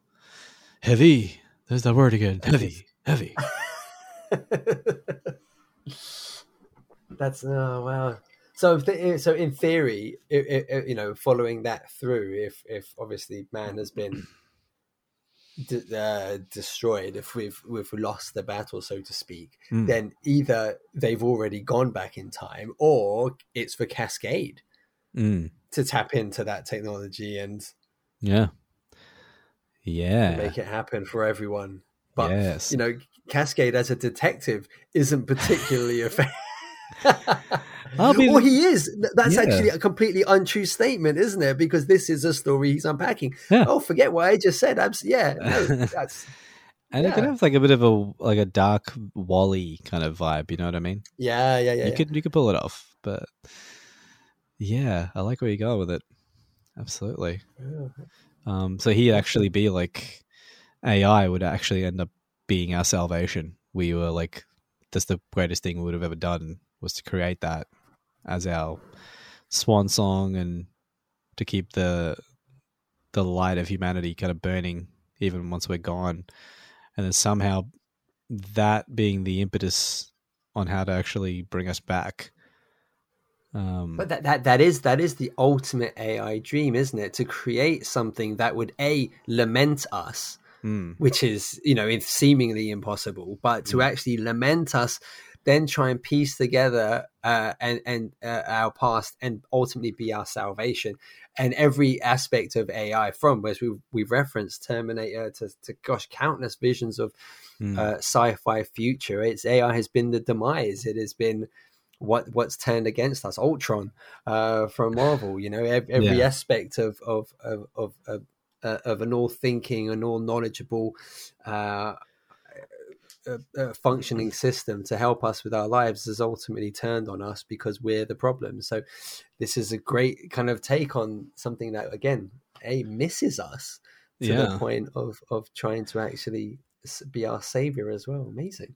And it's it's fresh. It's a fresh spin on that too, in, in the sense that it's not just treating humanity as like a dumpster fire. Like yes, we ended, but it's not like we didn't still have an overwhelming number of good people and Yeah. goodness in the world and things that were happening that were not so bad. Um, so it's it's good that the sentiment is that yeah, we are worth still maintaining. We are worth Yeah, kicking on, and we have to do whatever it takes to to do that. We're that- not demonized in this version, are we? No, theory? not really. No, we we're actually put upon from above um, uh, or and below. I guess like there's no above or below in this. It's kind of just Mm. there is there's a within and then there's the above. It's from from everywhere. We're just set upon um, collectively. So it's like you know anything that we do post that that seems sketchy, like these characters we're covering, like Axe Assassin. It's like you can forgive it because you're so far flung into this fucking hellscape that it's like Mm. you could be a lot worse. Right. Um, but yeah, we are definitely. It's it's good that we're painted in a better light, and that's that's why it's good that Cascade is missing humanity. It's like yeah, you know, if you if we're so bad, we wouldn't have created something as good as Cascade. That's Yeah. like the the monument to it right there. Mm. Um, Amazing. but yeah, you, that that could expound on the story quite heavily. Um, where we at? Dewey mentions Barber Dan, who has soup can eyes. He reasons that Dan is a good person, that the eye thing is really just him, um, and he's just trying to be nice about it. And like like I said, Dewey is painted as the most morally sound and, and nicest in the habitat. And he's also heard later thanking the chorus singers for singing with him, right? In the song, where he's like, I really appreciate y'all singing. It's better than a really great sex scene, sex scene, sex scene. Right. Um, the, interestingly, in the song, there are two references to humans with some kind of bodily mutation. Um, he starts off by saying, "We can find some form of friends, bring them back upstairs, show them Brian's peach apron, and then have time for food after midnight." Now I'm really sweet fueling. So he's referencing Peaches Man in that in that se- section, who's most likely named Brian now. So Brian's peach apron. Um, and then he says, "I'm I'm not pleased to see the Henson boy mutated." Right. The Henson boy is mutated. It's like, what the fuck? Uh, now, sweet boom boom, he's confused. And in the chorus, it says, What's happening to me? You can hear it whispering in the back. And then he says, He's got big spider feet, and this was so scary. Right? So the Henson boy has somehow grown big spider feet, which is um, another mutation uh, or mutated member of the habitat. Uh, I think, no doubt, suffering from like poisoning from the surface of the earth and radiation like they kind of mentioned in the theme song. It's a, it's like a poison radiated environment and some of them are go- undergoing these kind of turtle-esque mutations. Mm. uh, even the way he says like i don't know if you notice when he says the spider feet line he, he develops a lisp. He says he's got big spider feet and this was so scary. He says it Oh, like that. Yeah. yeah, it took me a couple of goes to like being like, "Am I hearing this in my head?" Or, nah, he did it on purpose. If you listen to it again, and just goes, "This was so scary," It they sound really like goofy. Um, and then he says, "It's a stormy night. Come squeeze your children nice and tight, and yet not too tight." You see, even there, he's like concerned about the level of tightness of you, like um, the of you hugging your kids. He's like a very caring kind of guy Mm. um, because the fact is, bones and flesh are rigged up inside of us all. We defied the Capricorn. So the bo- bones and flesh being rigged up inside of us all speaks to there perhaps being a division currently in the habitat between polyborgs, which Dewey accuses accuses Axe Assassin of being, which Hmm. is you know made up of human and other things, and then true flesh and blood humans. There's also a scene between Axe Assassin and Maria where she defends herself and says, I'm not a data girl. To which Axe Assassin responds, We're all data inside. All right. Right. Um, so those are probably the heaviest lines in terms of, yeah, there's probably a mix. Some are not fully human, some are augmented. Um, yeah, lots of references to your insides. Uh, for Dewey, it's bones and flesh. He seems like a very naturalistic kind of guy. He might be 100% human. Um, and then once again, the Capricorn rears its head. And I'm starting to think at this point, this is part of the invasion forces armada, which the survivors somehow eluded and even crashed down to Earth, as per the lines in Bok Bok. And in the last and shortest scene, Eliza asks Axe Assassin whether he likes er, er, or meow better.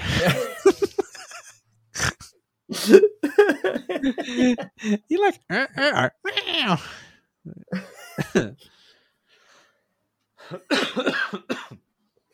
So yeah, Sweet Fueling's got quite a, it's quite lore heavy as well. So what do you think of this yeah. Sweet Fueling at, at this point? What's what's your thoughts there? Yeah, I mean, gosh, that um, Give again, me, your, give me your take on Capricorn as well. What do you think what's going on there with the Capricorn? Well, I know I, that was that was a um, yeah, that was a an element that had yeah completely passed me by until you've kind of brought really kind of yeah really intriguing sort of layer to to what that could mean. But I I don't know. I find it hard to sort of supersede anything that you may have already drawn from it. Um,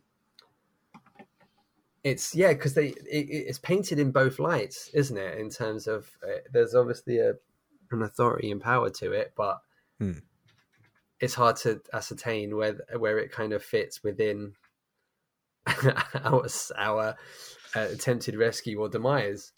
Yeah, it's uh, well, I guess because there's there's they're in Sector K, but there's multiple parts of this habitat. I, I refer to it as the habitat as well. Uh, Yeah. When I started writing about it, so yeah, there must be different sections that are all in the in the same timeline, which is not quite out for the count, but on their way towards oblivion.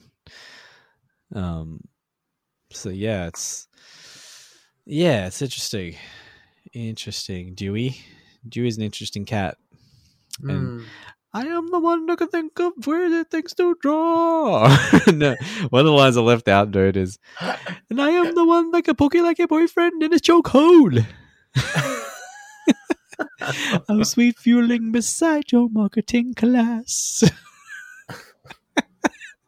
there's a bit there's a bit that I left out because I was like, uh, I don't think there's any relevance, or there probably is, but I don't want to get too deep with marketing class. Um, Right. Wow. Okay. yeah. Uh, got Hmm. only a bit more left. We're actually almost done. So four and five are pretty quick. Hmm. Um, okay, segment four. This video starts with Axe Assassin with his wife and sister-in-law in the ballroom. Axe Assassin has a conversation with Eliza, which takes up the, almost the entire scene. He quotes a movie he saw once, then hears a scream. Then he says that he placed his 43 stuffed animals perfectly with the clown. then he begins to stop thinking straight and then just starts dancing with Eliza. Now, in terms of what we discussed last time with is there any reference to, to religion or God, Mm. this is probably the biggest one or the most obvious one. There's some one off character named Charles. He's an occult fighter. He spots a mysterious object in the sky, which happens to be a killer rock. Um, Axe Assassin tells Lipswet to say a prayer to one of the highest entities, caffeine. I don't know if you remember that scene. Wow. It's like a 10 second scene. Right. It's like, say a prayer to one of the highest entities, and they all say caffeine together. And Right. Wow. that was it. um, so for whatever reason, caffeine's like venerated as a top deity. Um, which all of which implies, I think, that there's some form of spiritual worship. It's still a thing. It's just skewed, and it's just different. Um, and it also drops a scene about um, that's actually a pretty huge nugget. It's about a killer rock in the sky, which is the second invasion, right? Um, with the external demonic forces potentially u- utilizing giant asteroids. This is just my take, and flinging them Hmm. toward Earth to cause like end times, death, and destruction on the surface, which kicks off the overall story and humanity's bid to survive underground.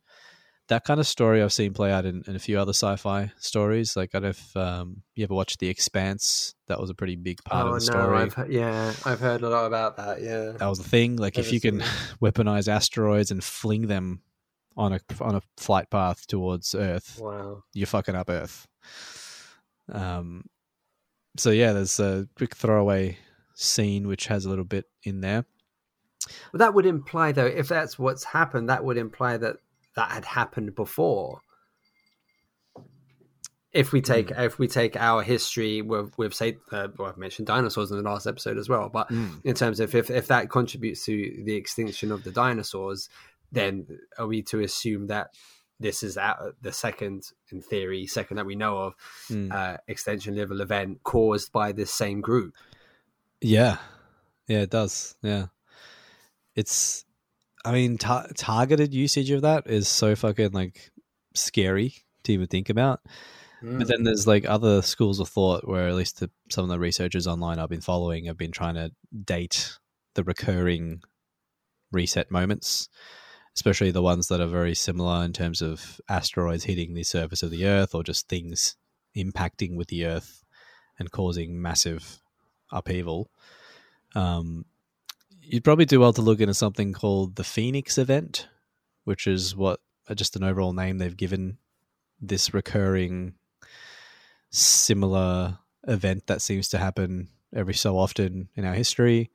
Some researchers have like pinpointed the dates. They can say with some accuracy, this is when they all happened. They were all like um unreasonably spaced by the same time period. So I think something something like 138 years. I can't remember the exact amount. This is what the theory is postulating. It's like every 138 years, this thing, whatever it is, it's some kind of planetary body. It makes a low pass over Earth at different parts of the Earth at very low orbits and skims the top of the Earth and starts raining down chunks of itself on the Earth and then causes these mass upheavals and calamities that resets entire civilizations, sends us underground until we can then rise up and inhabit the surface, whatever that looks like, you know, post Mm. apocalypse. Um, so even if it's not on purpose, there seems to be like a timing to this kind of stuff. Like a lot of the ancient calendars are, are synced to these events, like the Mayan long count calendar is synced to these events, which actually wasn't supposed to end in 2012, but 2040 or some shit. So there's actually a Mhm. lot of information about these things that happen to the to the Earth repeatedly, almost on a cycle. They can't explain it, but it would be like, you know, if it was like uh, some kind of targeted thing, or it's just like the mechanical nature of our universe. This is like hard coded into what happens. This is just part of it for whatever reason. I think either either way, it's like, well, you can't avoid it. Um, it's coming. Something will come at some point. Um, Gosh. yeah, yeah, it gets it gets really weird, man. it gets weirder and weirder um, the more you go digging. But uh, this is what this whole premise of this whole thing is. I think designed for. It's, it's designed to get you thinking a little bit more and digging underneath the surface of your own, the walls of your own mind, and be like, well, what's actually possible? You know. Yeah, Oh. I need a sip of my black goop. Pepsi is my black goop. I'm serious. I was going to say it. Well, it's the caffeine. You are bowing Yeah. down to the higher, the Yeah. higher deity that is caffeine. yeah, even though I gave up coffee like fucking 20 years ago, this I'm still get some caffeine out of this. So it's like it's still get it from there, from tea. You know, caffeine. Um, where we at? So, okay, Killer Rocks. We we did that. Yeah. Now we go on to uh, Axe Assassin, where he, he sings the song "Nuts." Um, he starts off by going, "I'm like, oh hey there, Voldemort." We're like, that's how he starts the song. oh fuck. Um, he says something interesting in the beginning where he says, "I heard your parrot's a dove. If I get cranky, it's like for months. Hey, Miss Texas, right now." Um, so he says, "Are you a spy?" Because like that would be nuts. So he's starting to question if his wife Eliza is a doppelganger as well. I think in that little bit. Right. Um, he's a lumberjack of fear 93 times a year, implying he cuts down fear. And this is the service he provides the residents of Bleakertown. So, despite, despite his high strung nature, he does seem to maintain a rep for protecting the habitat when necessary, and he's always on alert um, when there's doppelgangers around. Um, the concept of nuts, it's like we start to wonder what kind of nuts are they talking about? what exactly what kind of nuts are they talking about in this song? It's called Nuts. They're talking about the kind of nuts. Hey, the kind of nuts you got in between your balls. Hey, um, or more than nuts you crack with a nut cracker. You roast them over an open fire. You know, Um, or is it like to me? It's the kind of like nuts and bolts type of nuts as well that hold machinery together. Um, once Angelica's part comes in, nuts can be replaced with killer rock that was briefly ID'd in the previous scenes. Mm. She mentions the stone creatures, they warn you that we have no power over time. So the stone creatures are a warning. Perhaps the beings themselves turned to stone as a result of trying to mess with time via the time machine that was mentioned by Dewey. There's some kind of fucking major consequence uh, to it if you fuck it up. Um, she laments the fact that love is lost to the tides and that we bruised our wings on the imaginable. Again, implying at least an attempt to fix what was broken um, through some time travel shenanigans, which maybe ultimately fail, resulting in humanity singing guilt songs. She then ends with a reference to twin nuts on high, twin nuts in the sky. Um, to me, that's a reference to again this concept of weaponized asteroids and space debris that sounds like it's being launched at Earth. Twin nuts on high, twin nuts in the sky sounds like some pretty foreboding imagery to me. Like, um, even though if this says the word nuts or not, it's uh, yeah, it's implying some of the similar shit. Um, That's amazing. Wow. do you think that that kind of more solidifies the time machine angle a little bit with with her part? Oh of that wow, yes. Um, God, yeah. Wow, I almost forgot the the, the time machine Yeah, part. you have no power over Um, time. Oh shoot. Yeah, that's oh, that's amazing.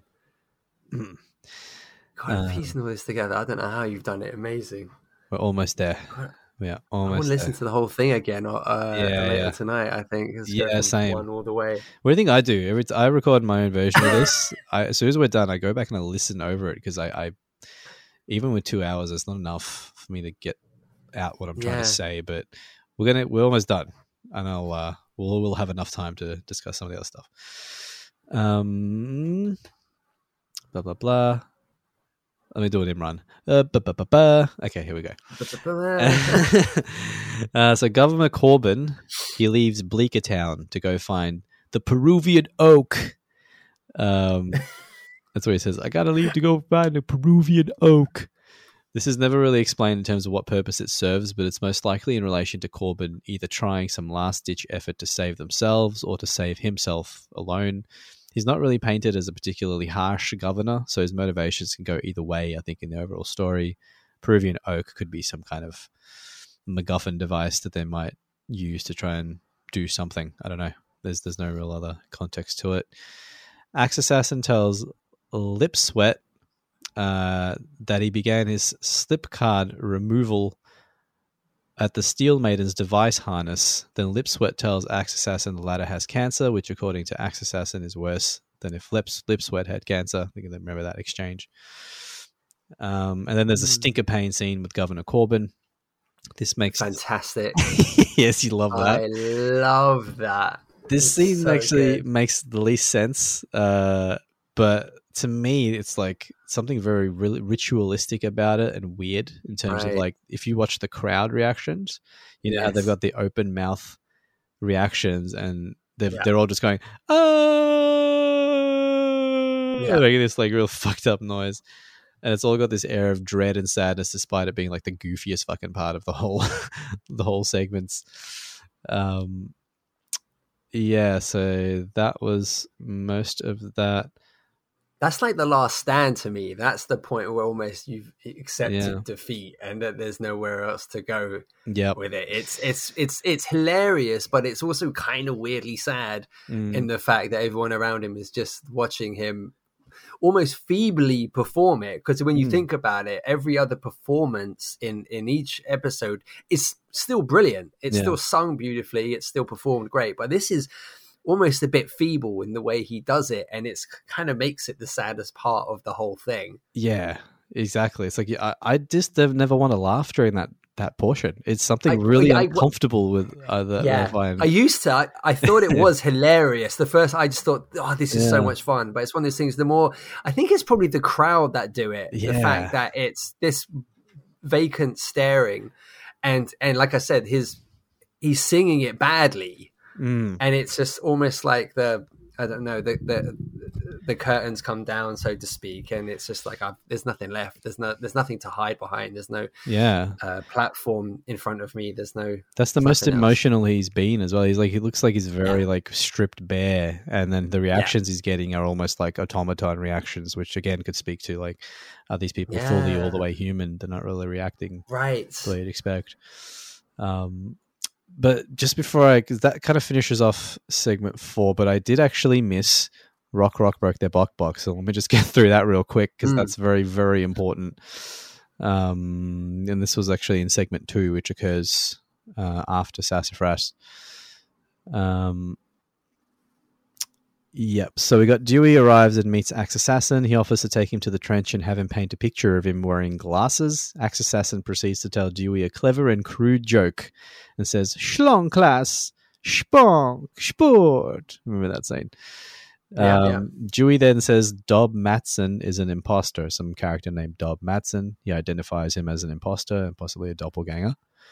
Then the Peaches man arrives, gives Axe Assassin a hand motion, and they both leave. Eliza then says to Axe Assassin that their lemur has provoked some elves. It's first mention of elves. Next, they go over to hear their friend Lip Sweat sing a song called Rock Rock Broke Their Bok Bok. Um, the opening line of which is "Let the cat go, baby shrimp. I'm a pepperoni." Now, to me, the opening, the opening. yeah, that's how seriously I said that. Like I'm hosting a fucking university course. Now, open to page thirty-four. We're gonna analyze the opening lyrics. Let the cat go, baby shrimp. I'm a pepperoni. What do you think the uh, author is trying to say? to me, it's this again infers some kind of mutation, right? Where a baby shrimp is now somehow able to overpower a cat, and the human singing is a pepperoni. And that's like a, maybe a fucked up way of describing a mutated human who's had some kind of radiation poisoning, a pepperoni. Um, every night by the light of the chemical fire, there's a fight to decide who will die in the chemical fire. Then, through the din of a Capricorn warship, the sound of 40 owls pecking a rock. If you just say that as spoken word, it sounds fucking dark. Um, this is the full album version again, which Mm. none of this is included in the segment video. It's cut too short. But things are so bad in Bleaker Town that they try to stay warm via chemical fire while also enacting some strange ritual about who gets to die in the said chemical fire. I don't know if it's some kind of weird sacrificial thing or if they're like drawing straws to see who will be on the surface to perhaps act as a lookout and keep watch, and then eventually sacrifice themselves uh, in the in the process. Um, is the Capricorn warship mentioned as uh, as a warship? Uh, Dewey only mentions it as the Capricorn, but here um, Lipsweat calls it the Capricorn warship. Uh, there's there's wreckage of it, I think, which is what the wreckage is. It's of the Capricorn warship. He talks about where the wreckage washed ashore. There's a nav tube sticking out like a thumb would do if it was sore. And then it's a previously mentioned artifact that's crashed to Earth. Um, we see an image of it in the closing credits of segment two. There's an animated picture of it. Uh, then he says, near the windmills of Lemur Lake, there's a statue so real that everybody thought it was fake, but it is. so unsure of who or what the statue is, but it sounds like the ground and soil are poison and so chemical laden that perhaps some real beings got turned into stone and now they reside there as a statue. Again, maybe a reference to what Angelica was talking about with the stone creatures. Uh, a bit of a sort of connection. Uh, every day when we wake to the sound of the sirens, there's a race, leave in haste. Populace must leave the environmentally challenging departure. Then I hear the sound of owls pecking a rock. So we again come back to why the owls pecking rocks. I think it's high anxiety or just nervous reaction to everything happening, all the bullshit happening around them. Everything's being Mm. obliterated. Lip Sweat sings of wartime activities like air raid sirens, sounding another wave of attacks. Maybe they're on the surface trying to find scraps of anything that might help them, and they got to retreat back to the underground sanctuary in Sector K whenever the, another attack comes. The last couple of lines are fucking intense. Um, he says, When the bees all went away, then so did our chances of getting to live a lot of days. And isn't it just that been like the narrative in the last couple of well, last decade in real life? If the bees disappear, Right. so will our biosphere and our food. So if they're dying out, it's usually a pretty bad sign that humanity's not going to have long if the Mm. bees are gone. Um, and he ends by saying, It's darkest just before the dawn. We gather on Skeleton Mountain and sing along. I lift my voice and I say, I so like this song. So, despite the darkness of the content, like there's this optimism at the very end where it's like, I so like this song. And to me, it's like the song of life. I like the song of life, despite how fucked it is Right. the fact that we have life and you get to live it that's you know epic enough and he's still gonna he's still gonna celebrate that um finding optimism in the face of certain darkness and defeat and then gathering on skeleton mountain is probably where all the other skull references belong um as well um and the final clip i guess features axe assassin squaring off with bleaker bud in the comedy contest uh right. Governor Corbin is the judge, immediately criticizes Bleaker's dialogue and calls it horse puss. And then Axe Assassin rants about how centaurs are ancient beings, except for his neighbor Josh, who knew a guy carrying a satchel with an electric baton in it. It goes on a, like a random rant, but centaurs are mentioned Mm. again. Um, so Rock Rock broke the block block. Quick thoughts on that one before I finish off with uh, segment five.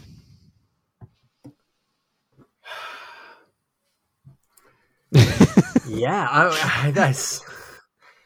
I mean, in many ways, you've beautifully surmised it. It's almost like that's the end of it, really, isn't it? I think that really poignant conclusion of I lift my voice If- and say, I so love this song.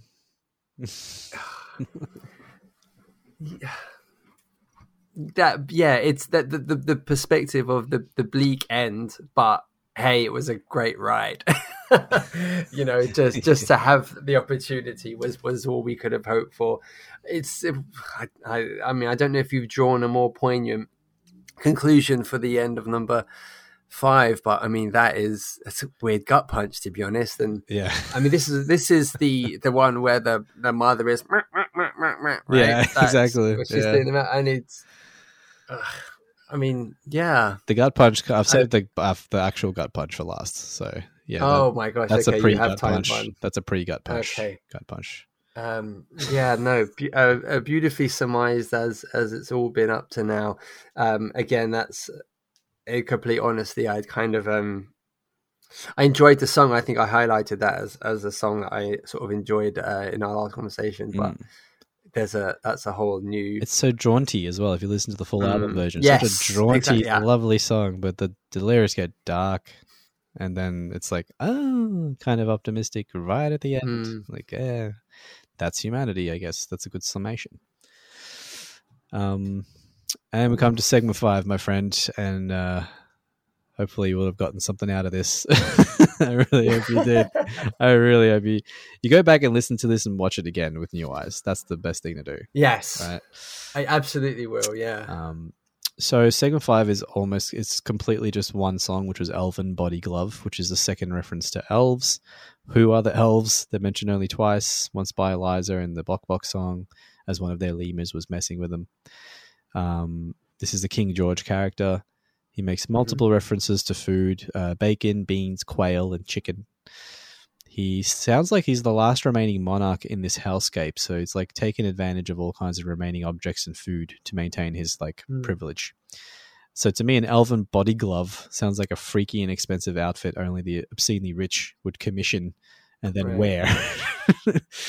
and fetch me my elven body glove. You know what I mean? Like who the fuck? Yeah.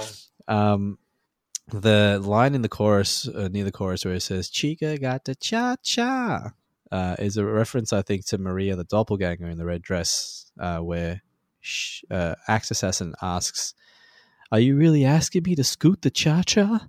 And apparently, engaging in this dance apparently has negative implications, and that's how the doppelganger revealed herself to be so dominant towards. It's like a method they use to covertly take over humanity on the ground level. I don't know. Mm. Um, it's aided in by my confusion in that particular scene where it sounds like she's saying, "And now you will die," and you don't hear her finish the word. So it's either Right. going to say "die" or "dance" to me. Right. So something something happening there.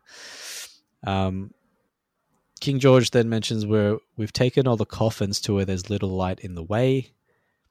Combine flower wine and jambalaya whiskey, and I hum a song. To me, it speaks of removing scores of dead bodies.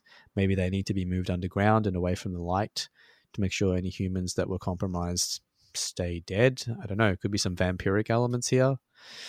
He very quickly laments his daddy being a childhood deception. Um, I'm starting to think this guy is like one of the almost like a chief villain, despite his human appearance. Mm, To me, the ultimate doppelganger invasion would be of the elite class. right. Um, he opines the loss of his many drumsticks, some of which have names. um, he mentions he sees many feisty leaflets wilt on the wall. To me, a feisty leaflet, very simply, would be like literature printed and dispersed by like a resistance movement, or something like that. Uh, he says, A foregone life and foregone brains, I know how to laugh at little Bunny's jolly cage. And yet, why is it so dull in the land of beige? He's laughing at the futility of it all. After being in a position of power to laugh at all the little bunnies' jolly cages, he now finds himself in one as well. And I can see him actually selling out the human race to work with the invaders. Wow. And this song is like a lamentation of that, right? The emulsion line could very well speak to his non human self. Uh, so I looked up emulsion, which means a fine dispersion of minute droplets of one liquid in another in which it is not soluble. So I think like oil in water kind of deal. So Mm. he doesn't sweat like normal people, which means he's n- he's not a normal person. Um, I think he's a doppelganger.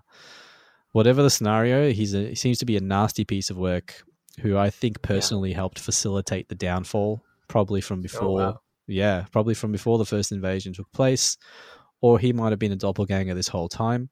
Lots of conspiracy theories uh, are out there about royal elite bloodlines being mixed with foreign sort of species and races we're not privy to. Um, if you go down certain rabbit holes, uh, the chorus speaks of maybe his origin human self being owned by one of the invaders. Um, he talks about his pool cue being bent after engaging in the cha cha. it's him retelling maybe how he got corrupted, how he eventually helped humanity fall. Toward the end, he loses his grip on reality and ra- rants about it being Candy Day. It's it's c- c- Candy Day, whatever. and he's like truly losing his mind and his own self. That's what I got out of a really proper look at Elven Body Glove. To finish off, we have what's called the reprise, which is the theme Mm. song again, but which finishes ver- with a very haunting short acoustic version that plays at the very end. But the lyrics of where it's at. The reprise talks uh, specifically, it says, Down to the underground lockdown city, far away from radiation rays, feel it in my shoulders. I'm growing older by the day. They say the sky wasn't always this grey. It's the story and the glory of a monumental population, taught that nothing could destroy it. But if we're breathing, then we never can avoid it. It's being human. Um, I've never been this kind of restless, at the mercy of so many guesses. Oh, how beautiful the human race is! Never knew how much I'd miss their faces. Now, this this acoustic part starts, and it's literally four lines. This is what ends the whole album and the whole experience for me. Um, is that acoustic breakdown towards the very end, where the the only lines are, "Is it the end or the beginning? Have we lost or are we winning?" I'm alive and I'm a soul, the only thing I know. That to me, that's like the most heartbreaking fucking part of it. Like that small minute to two minutes of that acoustic portion, Mm. it's like the sad summation of the entirety of the human experience in the story and of our own. And it fucking just leaves me with chills, man. Chills and like a dark sense of foreboding that the worst is still yet to come, like in our real world and that the Axe Yeah. Assassin story, like I mentioned in part one of this discussion, it's humanity's mm. dying light or our swan song, signifying that our time on the stage is done, our song is over, will never be heard the same way again, if at all. all that in like one and a half to two minutes of just an acoustic ditty is so simple, so stripped back. And I think to me, it covers almost everything we've touched on. Is it the end or the beginning, um, someone's messing with time. There's got to be some timeline manipulation happening there. Have we lost or are we winning? That's at least implying we're not completely out of the fight. Maybe. I'm alive and I'm a soul. That's the only thing I know. And we were talking about knowledge last time, yeah? Like what do we know Mm. versus what we don't Yeah. know? Can we know that at least we're alive and that we're a soul, whatever that might mean? Like what does that mean to you? Are you alive and are you a soul? So, but who do you attribute those words to? Yeah, like who's singing it, you mean? Like in Yeah. in terms of the story context? Mm. That's Yeah. a really good question because I think that's like the most stripped back and naked that BLR has actually sounded in Mm. just that little bit. Um, yeah, it's a good question. I don't know who would be singing it, unless it's. It wouldn't be Cascade. It could be Could Cascade. it not be? It is though, because it's the theme. The theme is part of the whole thing. It is Cascade. Right. Yeah. Yeah. It's it's beautiful. You're right. I mean, I, I I suppose the however you look at our demise or our planet's demise, I think there's a poignancy in it being at of our own hand. Mm. You know, and I think in terms of being afforded every freedom um, and squandering it to the point where we decimate our planet and uh, we tear each other apart through war uh, and you know global uh, just oh, pollution, demise, etc. And, and I think it coming to an end. Um, I just make another Marvel reference there uh, at the end of Ultron. Hmm. There is that really beautiful exchange between Ultron and um, uh, Vision when it's, it's sort of when, I would when you sort of to dissect when you started to dissect um, Axe Assassin uh, in this context. I've uh, from our last conversation, I had that exchange in my head where um, Ultron says to Vision, "You know they're doomed," and Vision says, "Yeah." Hmm. Like it's they're both sides of of say the same coin. They have different motivations, Hmm. but they both one hundred percent acknowledge that they've they've been given every freedom and they've they've it's over. They've they, you know it, it was not yet over, but it, it, It will, be Yeah. and and the fact that it comes off our own hand but obviously I, that necessarily isn't necessarily the case here so the what makes this sad that our story has ended in that it's was robbed Mm. as opposed to it being uh, of our own hand and we can lament of the things that we should have done uh, from a, a, a political stance, from a, a, an environmental stance, but ha- having it taken, um, you know, from from us in that Yeah. capacity is is makes it sadder as opposed to poignant, doesn't it? Very good point. It's like you've taken the ability for us to end our own story, even if it's completely Yeah. fucked and tragic and we're idiots for doing it. Um, Yeah. It's still our story and we have a right to end it our way. Maybe Yes. it's just like some stubborn part of humanity where it's like we need that as well, even though it's to our detriment, our ultimate demise. Um, at least it's ours and not something that's happened to us externally and that we Mm. have no real control over. That's the real fear of any individual, really. It's just the yeah, loss of absolutely.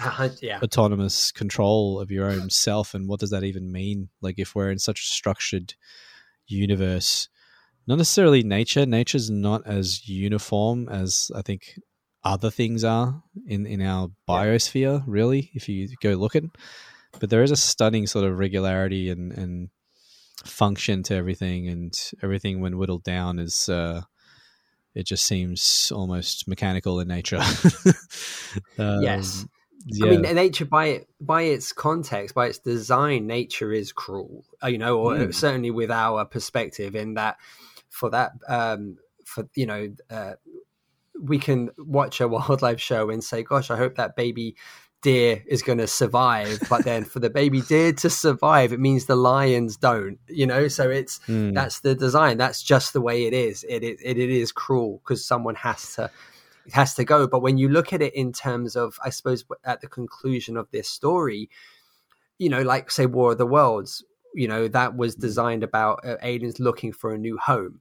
and that's why they came here to eradicate us in you know in a way that they have to survive we you know we had to die for them to live but i suppose with axe assassin we're left with the planet being inhabited by cascade only Mm. so what was the purpose of our demise in this story because they don't seem to want to occupy uh, Mm. the planet for themselves we seem to have died uh, been eradicated yeah. for sport for spite for what was what was the purpose of it because Mm. it doesn't seem to be anyone here cascade is completely alone and solitary in this space so we seem to have died again for nothing which again makes it poignant again about you know Mm. it's yeah just what was the point of it all not no not from a not from a creative perspective but in terms of wh- what is the point of death Yeah, absolutely. It's it's it's an interesting point about um, why that sort of the why nature exists the way it does with with that uh, kill or be killed sort of fight or flight Yeah. mentality. To me, that's just a symptom of an already broken or fallen world.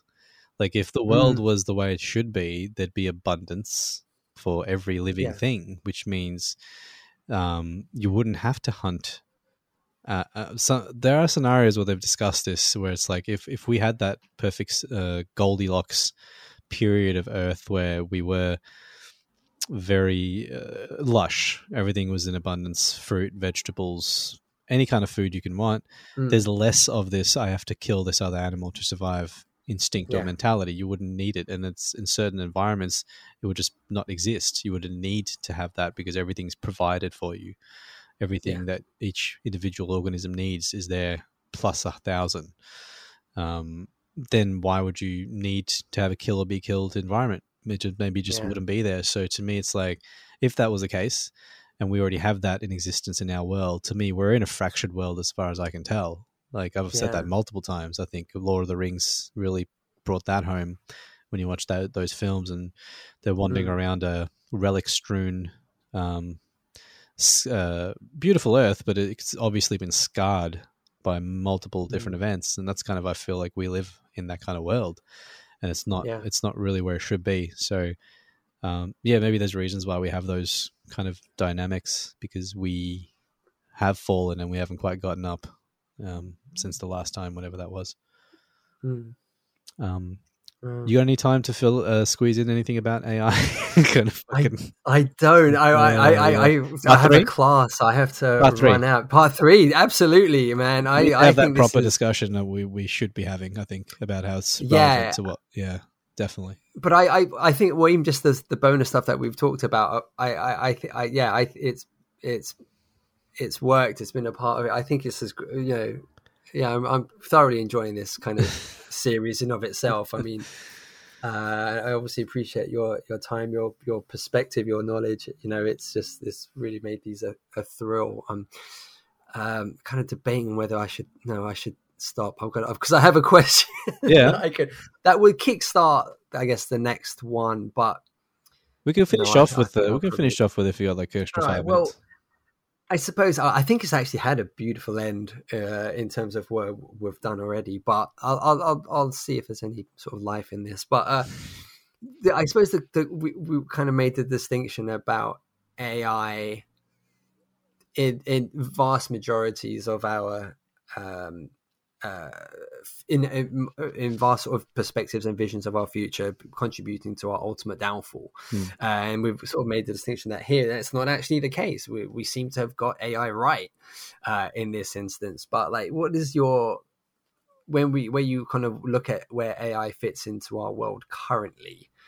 You know, uh, Hmm. do, do you foresee uh, it being? Um, I mean, it's it's already proving to be an invaluable asset in many many ways. But do you think we're spiraling towards kind of yeah? This is kickstart our next thing, to be honest. But do you think we're Hmm. spiraling towards uh, a thing where that where AI fits in side by side?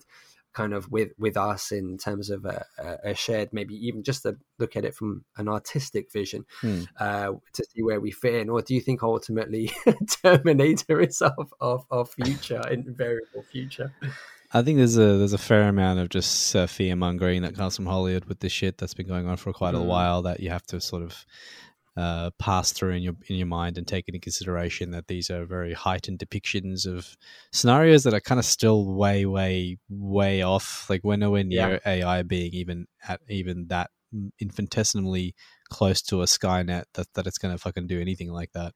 There's no Mm. no way, no function for it to do that at the moment. But it's entirely possible that um, all these uh, sort of systems they've developed, some have already been released um, online, so they could propagate without you know being sort of cordoned off in one section. Um, you could easily release an AI and, and let it proliferate and learn online. And to me, I saw some pretty interesting shit, uh, which we'll get into at the next discussion. I mentioned my mate, um, who I'm in a band with, had early access to the very early versions of um, not Chat GPT. It was just called GPT Yeah, yeah. version one, version two, version three. Uh, this was over the last six or seven years. So this is going back almost six or seven years where we were discussing things directly with this AI and it was spitting out shit that we could not find source materials for. Um, so we were very impressed with its ability to extrapolate any information and come up with something that uh, on the surface looks wholly original but there's also a whole lot of tweaking and fine tuning that that it takes to get to that level and there's just a whole lot of information that it just gets wrong or it's just completely ridiculous or you know um man yeah you're right this does open a lot of uh, different discussions does. but There is one like final point. the, the point Oh, was go ahead, go ahead. so the point was in terms of is it going to be something ultimately positive for humanity at the end of the day i Hmm. think um, i'm not really fearful of it um, i welcome it uh, in its many uses it's definitely going to assist us in many many am- amazing ways uh, but it's also incredibly scary because with all these voice uh, mashups you're hearing that are more and more online in terms of Yeah. dead artists. They've mapped their voices and they're convincingly singing modern songs. and it's like that's what Hollywood's striking about uh, at the moment as well, uh, scanning actors' faces and using them for per- in perpetuity after they're dead and not paying them a cent, using their, their entire likeness. Um, you know, Well, James Earl Jones, he signed, he's legally given Disney all rights to his voice for, for Vader, for Darth Vader. Yeah. Imagine. So his family will be paid in like following his death and everything, but he's actually signed it all over. He's allowed Yeah. them to create Vader uh, uh, for the next, however long they want to 100, That's- 120 years, That's what whatever. I'm saying. Don't blame the studios for like offering it. Like they're trying to make money any way they Mm. can. They want to use the new tech. You know, if the individuals are okay doing that, they have their reasons. More power to you. Some might have moral, you know, objection to it as well. That has nothing to do with money. Um, I think whatever you're comfortable with, you know, a gun isn't really dangerous depending on how you fucking use it. If you just Sure. leave it lying there, it's completely harmless, right? So Mm. it's whatever's Yeah. out there. It's how you it's how you wield it, and I think AI, when wielded correctly, um, will be a boon to humanity. Absolutely. Mm. Yeah, there was um uh, my final point, if I may. They, I caught the tail end of a BBC uh, news conversation about AI, uh, and uh, there's lots of chunks of this I'm missing, and I really should do um try and find it like like a concrete sort of source for it. But it was BBC Radio Two, and they were talking about uh, AI's prominence in uh, just various fields of our of our life, and um, they talked about the idea, as we said, about you know uh, AI is ultimately turning on us and um, uh, you know being you know seeing us as the enemy, etc. And, and while the person said that you know it's fantasy and it's it's a long way away, they said there is a more immediate situation that could occur. So we have over here, I, I imagine, I don't know if it's named the same thing for you, but we, here it's called Hive, which is uh, on your your your mobile, your cell phone. If you're away from your home, you can set your central heating at, ha- at home to sort of turn on, even though you're not there. Oh right. Yeah. So, so you can do that if you're 20 minutes away and it's winter, then you can Mm. start to heat your home remotely. And they basically pitched to this um, this expert, this woman who was the guest. They said, could AI ultimately get to a point where it it, it assesses a decision like that, a request like that, and says, well, you know, we have global warming, and if every household in the world keeps its heating below X temperature, that will help global warming. So they said, could an AI ultimately say, I'm now not going to heat your home beyond this temperature? And they said, yes, that's wholly possible. Hmm.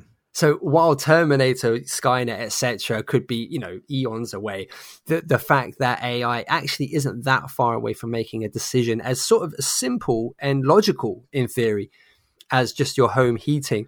Can you imagine if it actually got to that to a point where it, it actually turned on you in that risk that regard, and you can't you can't heat your home, you know, just because an AI has decided no, you you know you you don't need that, which is petrifying. It depends on the AI. Is it, is it justifying it to say, is the AI programmed to defend the Earth or to preserve humanity?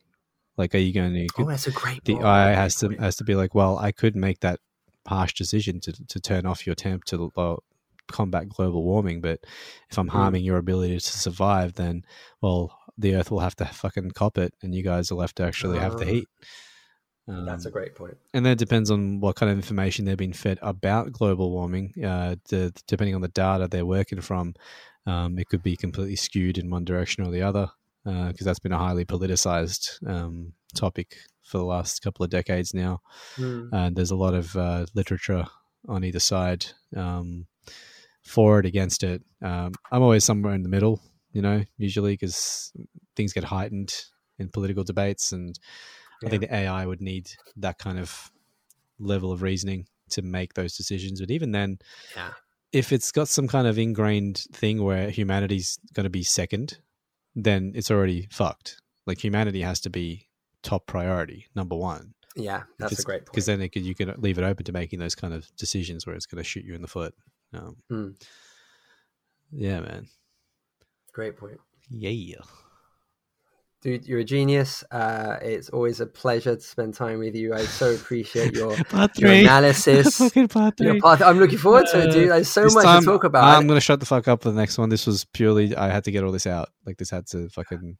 Well, no, I was going to say I'll probably just record it by myself the next time. So, uh, No, no, no. I still want to sit there and just be like, mm hmm, mm hmm. Mm, wrong. Uh, but uh, no, I, I what I'd like what I'm what I'm going to do certainly for part three is well certainly listen to these again, but watch the whole thing again as well with kind of with the new perspective that you've given. So, um, so yeah, so I, we could obviously have a just like a the general surmise and Yeah. of of to, just to keep the Post, assassin uh, theme going. Postpartum thingy. Yeah. Yes, yeah, and I think that would be worth doing, and then we could sort of move on to an AI and art conversation, which I'm, Yeah. I think it would would be a lot of fun. Ladies and gentlemen, you are now tuned into the sounds of MC Supple and DJ Lean, broadcasting live from the slag heap. We about to get our geek on and sing a funky little song. Check it. Hey yo, I'm supple, he's lean, and we're on the scene. We be geeking out over all the things that be moving us. Like a show or a film with a lick of bud, we get into the zone. I'm on the microphone, never leaving my rare thoughts alone. Cause in the age of info, I'm the nympho, talking it out through a black window. Casting my part of seeds into the ether with a supple hand and a fistful of beans. Don't forget me, the MC lean. Fuck around, I pull out your spleen. Sometimes we're cool, other times we're mean. But baby, either way, we'll break down your scene. We're fiending like a celebrity drug binge. I'm weaning off of all of this crapness. We got the hats on the latest tracks and the fattest books and the coolest flicks. So much art, it'll make you scream. Go on, listen to our theme. Rolling deep in the slag heap, and we're gonna find some cool shit to talk about, uh, to wax about. Ain't got time to sleep, but on the cheap, we'll keep it street, cause we know what we're talking about. It ain't for cloud, cause we're geeking, geeking on the floor tonight. You know it's right. Just keep geeking, speaking on the matters of the heart. Alright, yeah, keep it tight. Just stay geeking, geeking on the floor tonight. Yeah, know it's right. Just keep geeking, speaking on matters of the heart. Alright, keep it tight. Creative arts, they can bruise the softest hearts with the mind to ooze. Need a silent state, mind rhyme. There's a fine line between art and poop. Everybody wants to go so far without ever realizing who they are on the inside. That's where you'll find the purest hearts and the strongest minds, like supple and lean with the geek and team that reigns supreme. You better turn on your high beams, cause you won't see us coming in the thick of the night. We be geeking out and then we wanna fight. Sometimes but we see ain't all that jazz. Arts in decline, chasing those fads, raking in dollars. But who's gonna holler when you move with tanks? Cause you ain't got no damn scholars. We find it best to address all our quibbles and qualms with the feel good vibes of the song. But for the rest of it, keep it dubs lit. Cause your favorite shit, we're reviewing it. Rolling deep in the slag heat, and we're gonna find some cool shit to talk about. Uh, to wax about. Ain't got time to sleep, but on the cheap, we'll keep it straight, cause we know what we're talking about. It ain't for cloud, cause we're geeking, geeking on the floor tonight. You know it's right. Just keep geeking, speaking on the matters of the heart. Alright, yeah, keep it tight. Stay geeking, geeking on the floor tonight. You know it's right. Just keep geeking, speaking on matters of the heart. Alright, keep it tight.